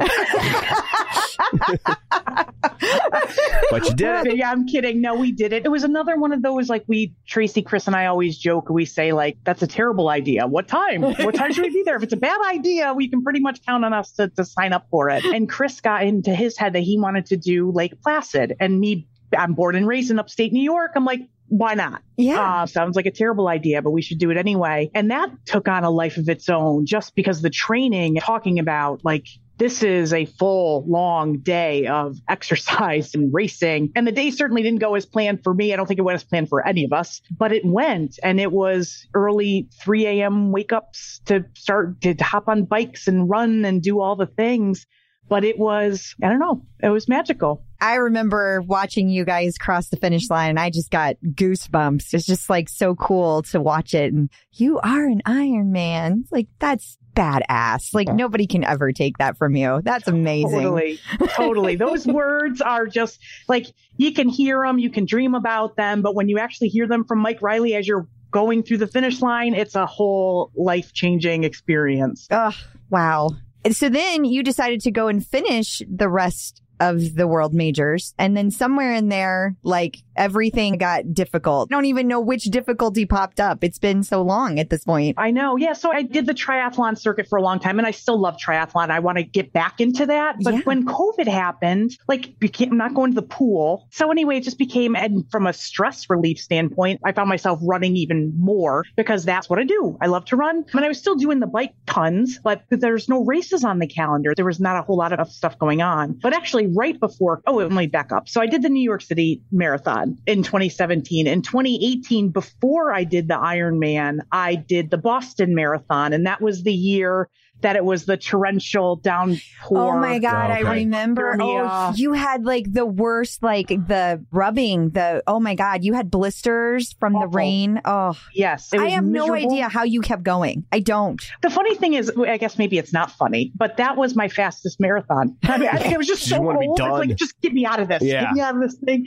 But I remember I crossed the finish line, and one of my dear best friends who helped me get into the charity to do the Boston Marathon, she had a friend who lived right by the finish line. So they brought me to her apartment, and I just shook for like two hours. Like, oh. There was nothing to just get me warm. It was brutal, but it was wonderful, because I used to live in Boston. So like, and we used to watch it every Patriots Day. We'd go and hang out and have drinks at the bar. But so to be able to do it was just such a huge honor. But so I absolutely loved it. And so then I was like, well, I've got two down. I've got four more to go. And I had gotten into Berlin.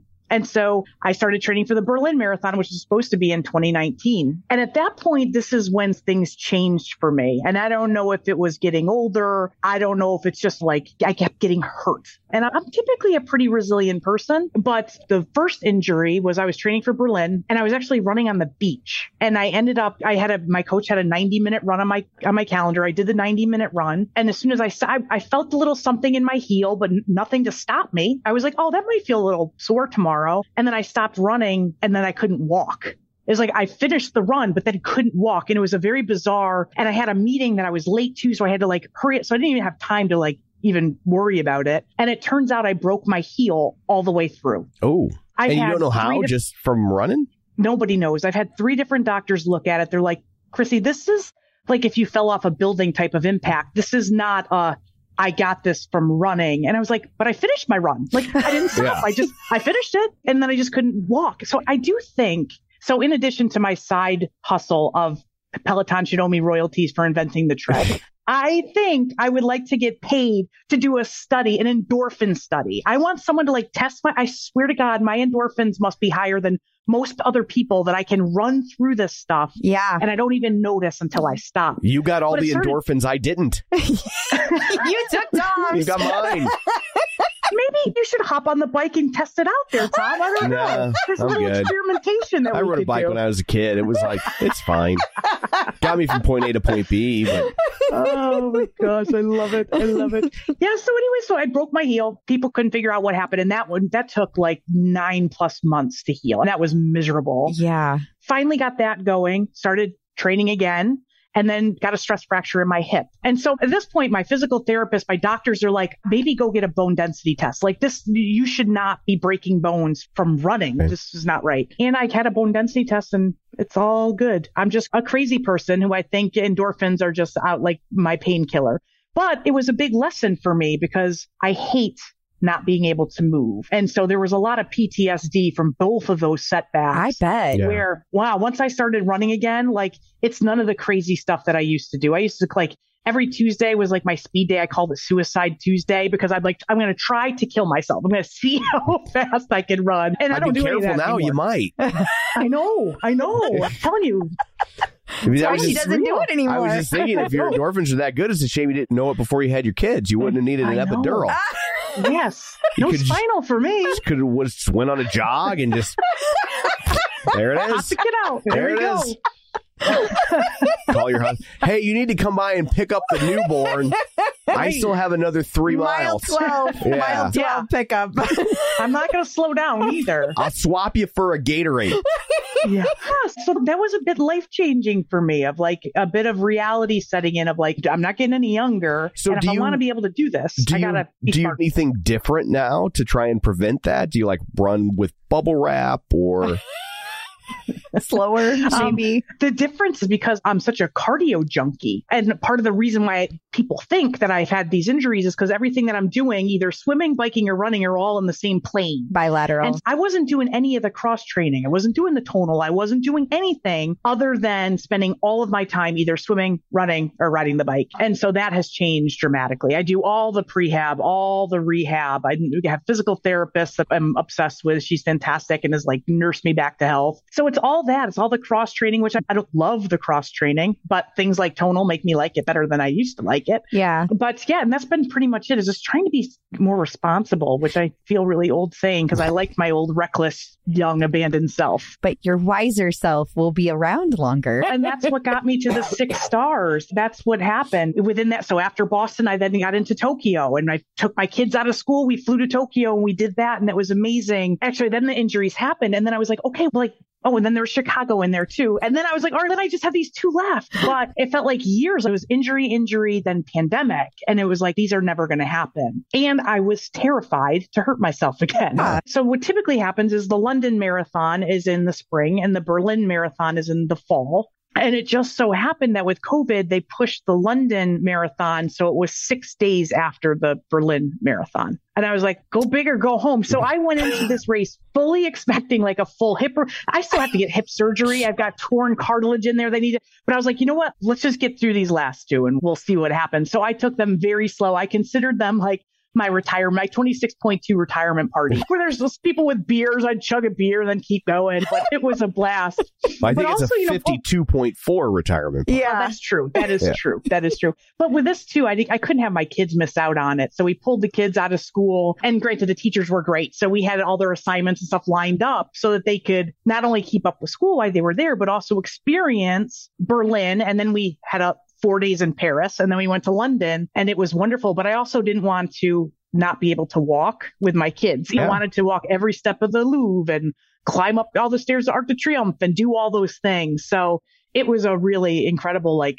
ten days or whatever that we were there. It was magical. It sounds like yeah. a trip of a lifetime. It really does. Wow. I still can't believe it. I still, it's, I was working on it for six years. Think about that. And I can't even imagine the thousands of miles and hours and even just mental energy, like dreaming about the being able to complete my six stars and dealing with logistics and planning. It's just, it's really amazing to think it still hasn't hit me that it's actually over and that it happened.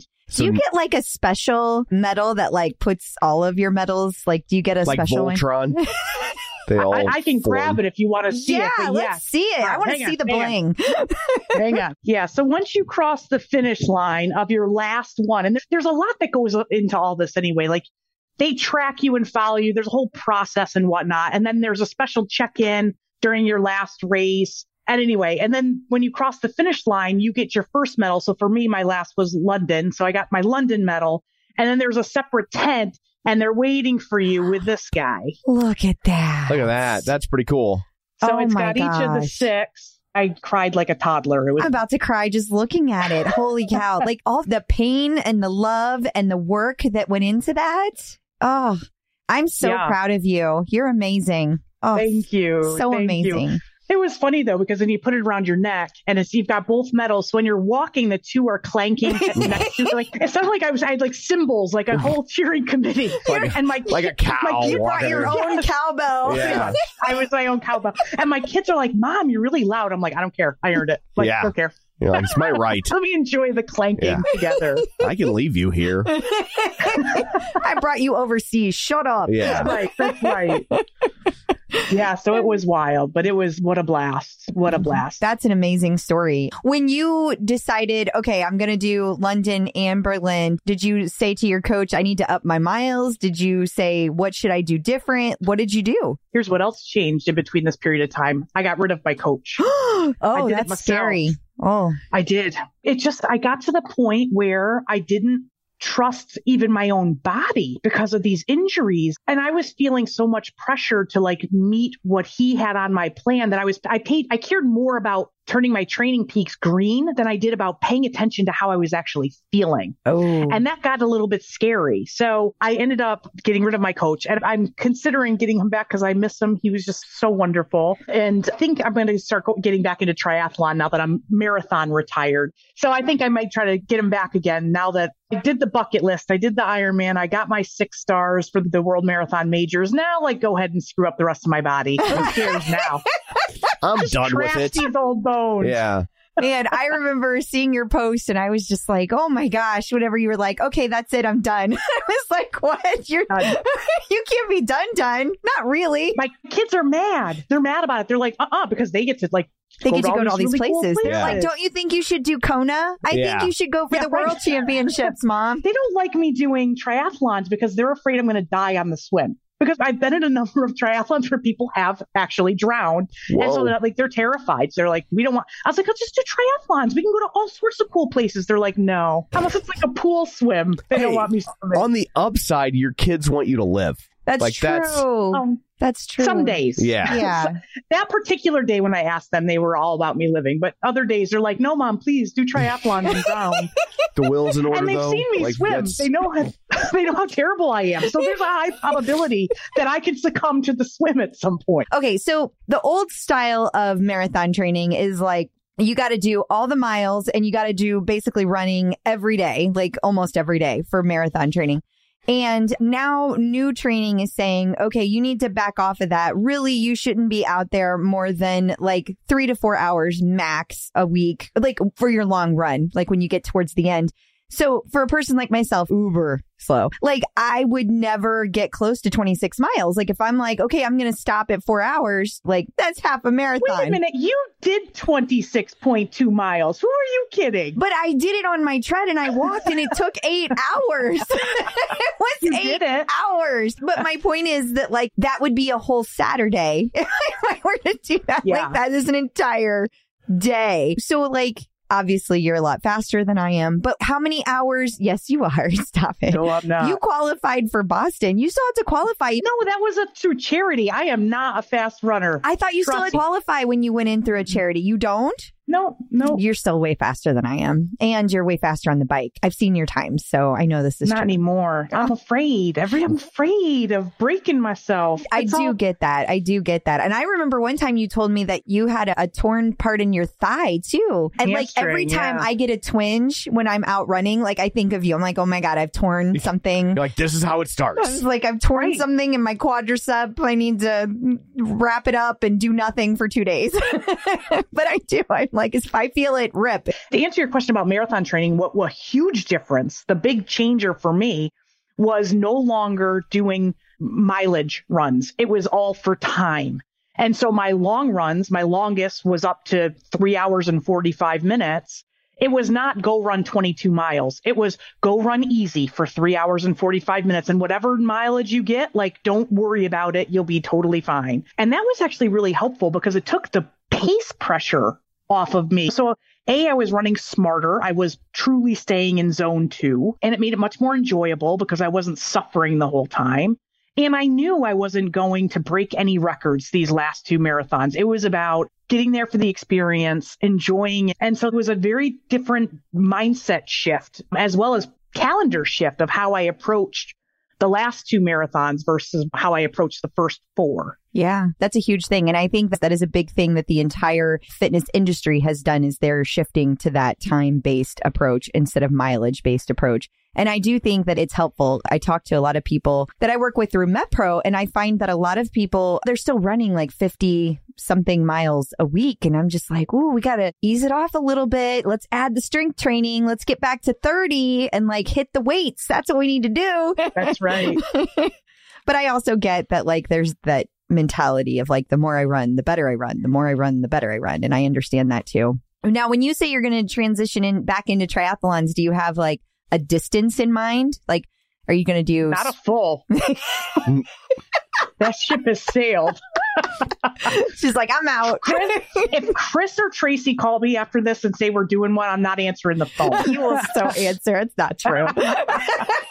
They'll suck uh, in. I do like the half Ironman distance. I also like Olympics. That's like a meaningful chunk of time that's not going to take over and consume your life or create all sorts of potential injuries. Yeah. So we'll see. Right now, I'm still basking in the glory of not having anything on my calendar, which is bizarre because I was also doing so much physical therapy and prehab and rehab and all of that stuff that I'm like, those aren't on my calendar anymore. My long runs aren't on my calendar anymore. Like all the rigor that I've been working with for, for years, six years yeah. is no longer there. I thought I was going to get depressed. I'll be honest, because I, and I think we've all had events that we look forward to, be it weddings, races, whatever, and then they're over and you're like, oh, I'm kind of no bummed. No. I'm not bummed yet. I'm yeah. like still That's great. Waiting. I'm still waiting for this to like sink in. Like I, I seriously hasn't even sunken in yet that it's happened, but it is a little bit of liberating to have an open calendar with less pressure and I could just do whatever I feel like doing whenever I feel like doing it, which is nice. What are you doing with your free time then? Still all sorts of workouts, but fun stuff. I'm basically doing anything that's live. If that's it's great. live, I'm going to do it. So like before, because running was the thing that I was most focused on, that would be the first thing I did. And then if I could squeeze in a bike or something, it would be just roll the legs out or whatever. And now it's like, whatever's live. Tonal now has these eight a.m. live things. So I'm all over those. I still love my Mirror. The now Lululemon Studio is what they call it. Whatever live, anything is, if I can pack it in outside of my crazy job schedule, that's what I do. It's because I enjoy it. It's more it's, for fun than anything else. It's so funny because I'm doing the Tonal twenty and twenty Runners Challenge, and I hear you get shout outs in there like every morning. Christina's amazing. Because you did them all live. Yep. And, like always shouting you out. And I'm just like, oh, I want Chrissy. Christina to come back and do that. Can we do that again? Because I see, I like the live stuff. I don't know why. I don't, I don't know if it's like an immature side of me that like loves knowing that other people are there and doing the same thing no, that you are. No, it's supportive. It's supportive. But I, I want Christina to come back and do another twenty twenty for runners. That was so fun. It was, it's a really good workout too. Like it's like, yeah. it's sneaky hard, like in all the best mm-hmm. way. Like you just think, oh, it's only twenty minutes, but like it gets ya. I know. I know. I always think it's going to go by like that. And there's a lot of times I'm like, oh my gosh, we're just finishing the warm up. I'm already sweating, like tired. Yeah. Yeah. So do you get to take any of the Peloton like bike classes? Do you still like live these days? I did today. I took Christine's at ten o'clock. That was my two thousand seven hundred fiftieth ride. Holy cow. So I did that at ten. Nice. Yeah. I did a Mirror this morning before that. And I went out for a run. It's actually warm here for the first time in a while. So I ran for like three miles, three Uh-oh. slow, slow, easy miles. Slow, easy. Yeah. Slow, easy. Especially around here because all the, the leaves are all on the ground and it was raining. So wet oh. leaves. And an injury-prone runner yeah. are not a good combination. So it was very slow and reserved, but it was beautiful. So I was running out. This morning outside too. I feel like I've been trying to take advantage of the weather when it works. And I was running downhill today and there were leaves everywhere. And we have those acorns underneath the leaves. So I would see a big pile and I would go around. So I'm like, I'd rather run in the grass next to the concrete than run on those. They terrify me. I'm going to roll an ankle. Of, we have a lot of new construction going on around here. here too. And so like the, whatever the bulldozer things are, they crush the sidewalk. And Uh-oh. It's the same sort of thing. Like you never know, like the sidewalks will be all beaten up and there's chunks of cement all over the place. So I do the same thing. I just go as far around as possible. Safer that way. You probably add like me, half a mile to your run.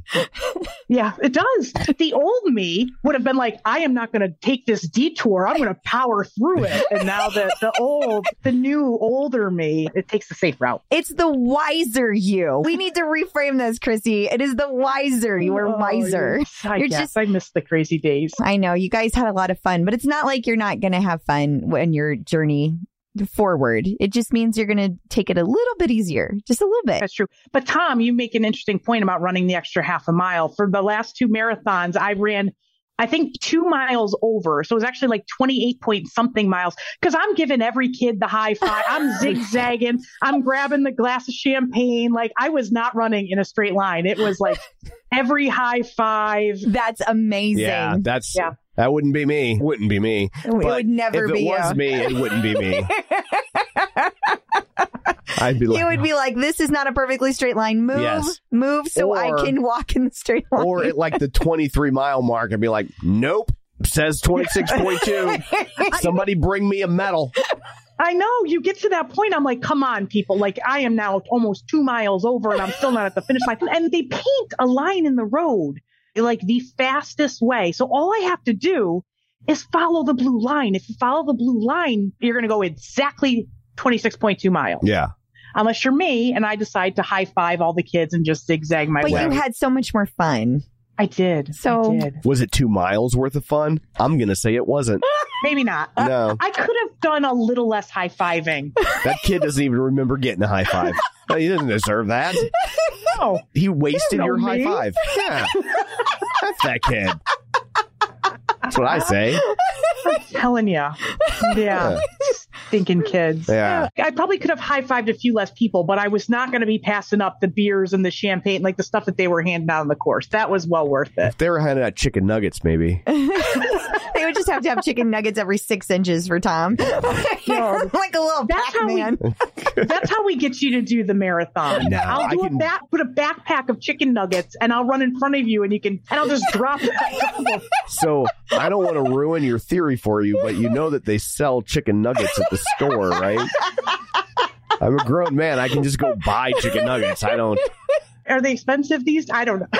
She's trying to find a way to encourage you. They'll never be so expensive that they would make running a marathon worth it. But you could just walk it. You could just walk no, it. Okay. No, no. I would drive to the store. You're Uber slow? I'm just Uber. I would take an Uber to the store and buy myself some chicken nuggets. Um, That's how that I was going to say, I feel like you need to make like your rules of the marathon, like to make it the most fun. And I feel like one of them needs to be like, give lots of high fives, but not so many high fives that you have not more so than many. a mile it extra. Lengthens the race. Yeah. There's a limit. There's a limit. When Tracy and I did the Marine Corps Marathon uh, for years ago, it was the same thing. And we got to here in D C for that marathon at like mile twenty-two, they set up this like local kind of drink. I think they call them runners with a drinking problem or drinkers with a running problem or something like that. There's some little local group and they set up a table and we stopped. We were there for like, I don't know, forty-five minutes, eating, drinking beers. Carrie Beck, God love her, she brought her son Casey to like cheer us on, and she was tracking us, and then she got all worried because she's like, oh. I don't know, we lost him. We lost on mile twenty-two. Something must be injured. Wrong. And then we're like stumbling back to mile twenty-four.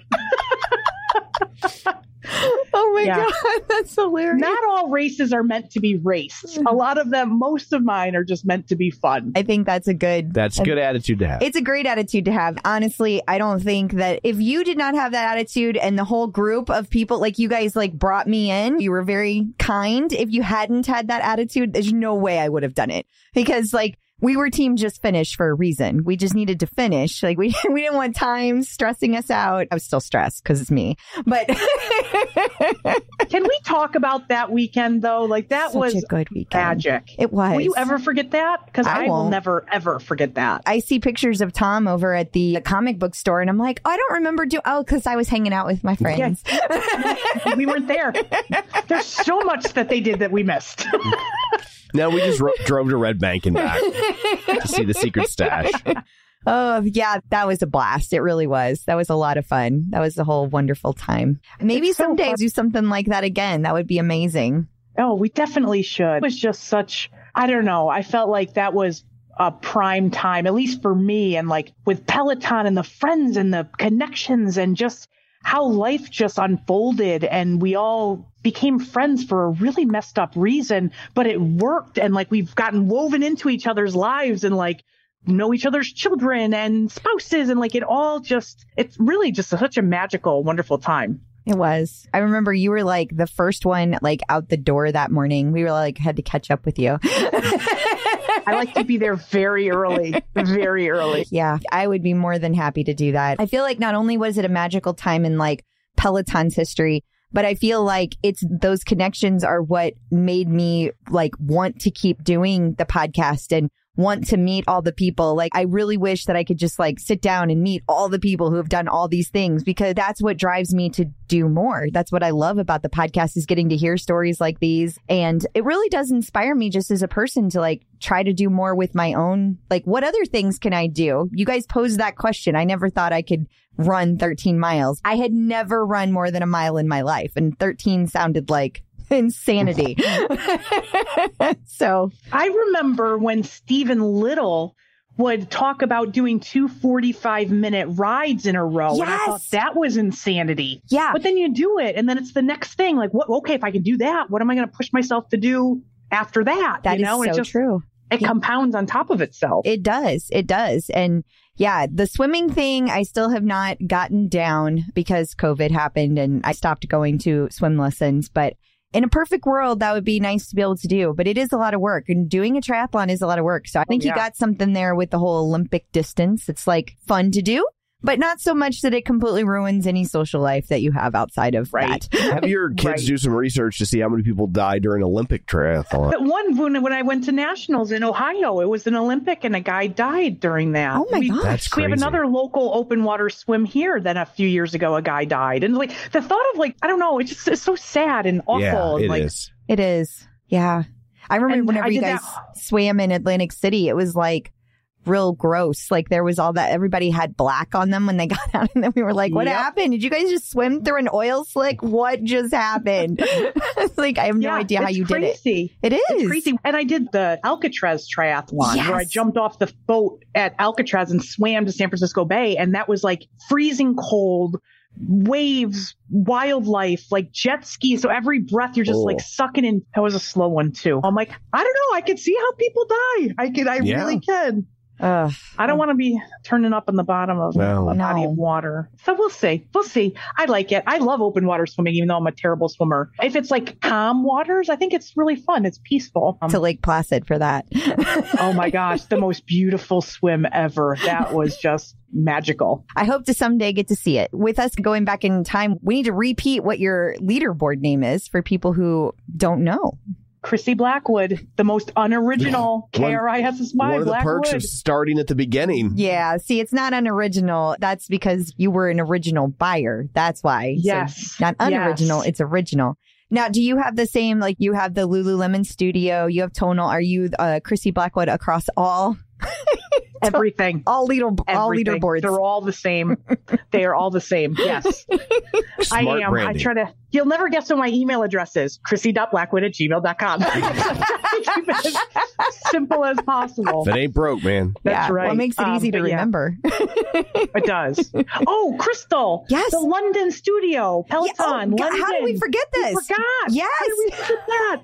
How cool was that? Tell me all about your visit. Okay, so here's another thing about this whole trip to Europe is I didn't actually book most of it until like two weeks beforehand because I was convinced I was going to get hurt. Aww. So at the same time, I was like, so like the hotels I booked in advance because A, you can get your money back, and B, those sell out like within minutes. But the rest I knew I had a little bit of leeway on. So at the same time, I'm actually booking flights for everybody and like solidifying that this whole thing's actually going to happen. I was like, oh my gosh, I should see if I can get into the London studio. And Jocelyn Thompson Rule, God love her. This, it was like divine intervention. It worked out that the day before the London Marathon, she had a thirty minute walk. Because I'm also not one of those, I don't do shakeout runs anymore, again, because I'm terrified of hurting myself. So if I can get to a week before the race, I'm not going to run. I'm going to do crap. I'm going to sit on my butt and do nothing because I don't want to hurt myself. So she also had a run earlier that day. I'm like, oh, no way. I'm not doing a run, but there is a walk and there was a wait list. So I got myself on the wait list and I was on the wait list for weeks. And it was just like, I know nothing about London. So I looked up where the studio was. I'm like, oh my gosh, it's actually really close to our hotel. So everything just seemed to work out. I show up there that morning and Leanne comes out from a ride. And I was like, so I get out my phone and take a picture. And she's like, hey, you want to take a selfie? I'm like, of course I want to take a selfie. It was like a fun picture with Leanne. And then we got in for Jocelyn's class. And sure enough, I don't think there was anyone not from the United States oh, in that studio. That's funny. And eighty percent of them were all doing the London Marathon the next day. Oh, that so like sense. Jocelyn made a really, she did a big thing about it. It was really awesome. I also, as we've touched on, have terrible luck that it, I have terrible weather every race I ever do. And it was supposed to be a complete washout for, on Sunday for the marathon. And so we were all complaining and Jocelyn's like, we're going to do a manifest. So at the beginning of a, the class, she's like, to the rain gods, please, like, don't show up, like, let these people run. And then sure enough, I woke up the next morning and the forecast went from a complete washout to like no rain at all. Oh, like, my God. I, Jocelyn's writing me and I know the others and we're all, we were like, oh my God, like, it worked. The manifest, it worked. So yeah, I attribute the good weather to her. But that studio is beautiful. I was able to go to the New York studios and did a bunch of classes there in August. But that was the first time I was at the New York studio. The London one is almost identical, just really? At a much smaller scale. But okay. It's a very similar feel, the way that it's set up on different floors and the locker rooms and all that. The only thing that's weird about the locker rooms there is there's no men's room and no women's room. It's just one locker room. Oh, interesting. I mean, I do triathlon, so I'm not a, I don't care who I'm getting changed in front of. But yeah, like there's just like little stalls that you go in and change. Huh. I'm going to need some privacy yeah. for that. Yep. Yeah. So good to different. Know. Thank you. Yeah. But it was, it, what a blast that was. It was, I still, I can't believe that happened either. I'm like, oh, I feel like all of this is just, all the pieces are falling into place and it's just working out perfectly. It was supposed to uh, be. And that's really how the whole thing, yeah, it's how it, the whole thing went down. So I finished these last two races without injury. I felt great afterwards. I traveled around with my kids and my husband and got to hang out with Jocelyn and the other marathon folks in the studio. It was really awesome. That is so cool. Do you get to meet any of the other instructors? Did you like see any of the German instructors? I'm no. fascinated by that, the fact that they live there and that they do classes out of it, but they're from Germany. And I know that it's not super far, but like still, that's it must be strange to not be like home. Yeah. No, I just saw Leanne and Jocelyn. That was it. But their schedule's a little different. Yeah. Yeah. So that was all I got to see. But I was just, I was thrilled that I got to do it. And yeah. the Leanne with volunteering the selfie was even better. It was icing on the cake. They're like, she's like, oh, those crazy Americans. No, oh, yeah, totally, totally. But of course, you bought, do you remember the old Peloton in the twenty-third Street studios, like, oh, the water bottles? Oh, yeah. So they still have those in London. What? You know, yeah. So I got, I took a couple of those home with me. I got the London studio towels. I was like, if I'm here, I got to pick up on this London merchandise. Yeah. Did you get Lord like knows the I have enough from here. London t-shirt? When I was in New York, I had to get the hoodie and I had to get oh, yeah. the bra and the leggings. The and Tom actually went and got the hoodie for yeah, me. Yeah. She wouldn't buy the hoodie for I was herself. Like, oh, and that's I was, too far. That's I was like, too this much. This is dumb. You're going to get home and be like, why did I buy that hoodie? When she was in the class, I just went and bought it. You're a good man. See, they so when we do crazy things like classes and races, he's off doing some good things for you. He is. He is. He's good support. We all have good support. We all have I'm, very good race support. I am an yes, athletic supporter. Wouldn't be the first time. Huh? Yeah. Oh, too funny. Well, so have you changed any of your favorite instructors? No, I love them all. The tried and true. From a running standpoint, Bex will always have a soft spot in my heart. I, I was like fangirling on her from the day that the tread came out. And I was one of the lucky ones who got invited to get like the tread in advance. Oh, yeah. Wow. Was even, like, thing. Wow. Yeah. Wow. So I love her. I love seeing her and Austin's journey. When I was there in August, I took one of her classes and Austin was there too. So like that was super fun. Wilpers for all things running and biking and all the, Ed, he's so smart and knows so much. Jen Sherman, I love her. Alex, I know I love him. Christine, love her. I could go on and on. I just, I love them all. Well, you're a good support for them too. It's nice. It's nice because you've been part of Peloton for a really long time. That people who have just joined Peloton don't necessarily know that love is that strong, and that's how long it's been going. And that really shows when you have that much love for that many instructors who you've been riding with for years. That's really cool. Yeah. It's funny because there's one woman that I work with just recently got a bike. So, and I tell her some of these stories and she's like, I don't think she can really believe it because it's such a different thing. That, yeah. And I'm like, you don't understand. Like, if you go on Alex Toussaint's Facebook page, it's a picture of him with my son. Like, that's just how things, that's how it was. But just, you get to know these people on a personal level. And she's like, I don't understand how you, she's like, I just don't get it. It was a different like, time. Totally different time. Totally different time. But I will be forever grateful for it because it brings me to you and the friends and that are now family, that it feels like the memories, like none of this would have happened if it didn't start with this one-wheeled bike that doesn't go anywhere. Wild. Absolutely. A hundred percent. So here we are doing triathlons and marathons and all sorts of craziness, but it's awesome. It is. Thank you so much for taking time out of your day to join us. We really appreciate it. We do. Yeah, thanks for having me back. This was fun. It's been too long. It has. We need to have a check-in. We got to get the whole gang together and do something fun. Do. That would be cool. We do. And I'll we go do. to the secret stash. Maybe you could have a beer with us first, a drink first time. How about a chicken Definitely. nugget? Okay, he can have a chicken nugget. Okay. That's fair. That's fair. Oh. Thank you again for doing this. And is there anything that you want to share with everybody? We need to tell people where to find like we like we see Blackwood everywhere. Yeah, okay, okay, okay, that's fair. Yeah. Instagram, Facebook, it's all the same. Yeah, no, I just think thank you for you guys and always being so supportive. And Crystal, it's just been so fun to see be a part of your journey from afar. And I hope that we can get together again soon and reignite the craziness and do it all in person again now post-COVID. I would genuinely love that. I hope that we can. That would be amazing. Thank you. So I guess that brings this episode to a close. Until next week, where can people find you? People can find me on Facebook at facebook.com slash Crystal D. O'Keefe. They can find me on Instagram, Twitter, and for now. And uh, also the Peloton leaderboard at Clipout Crystal. And you can find me on Twitter at Roger Kubert or on Facebook at facebook.com slash Tom O'Keefe. You can find the show online at facebook.com slash The Clipout. While you're there, like the page, join the group. And of course, don't forget our YouTube channel at youtube.com slash The Clipout. You can see Crystal bump her head. So it's just little little extra treats we throw in for you to lure you over to our YouTube channel. So that's it for this one. Thanks for tuning in. And until next time, keep pedaling. And running.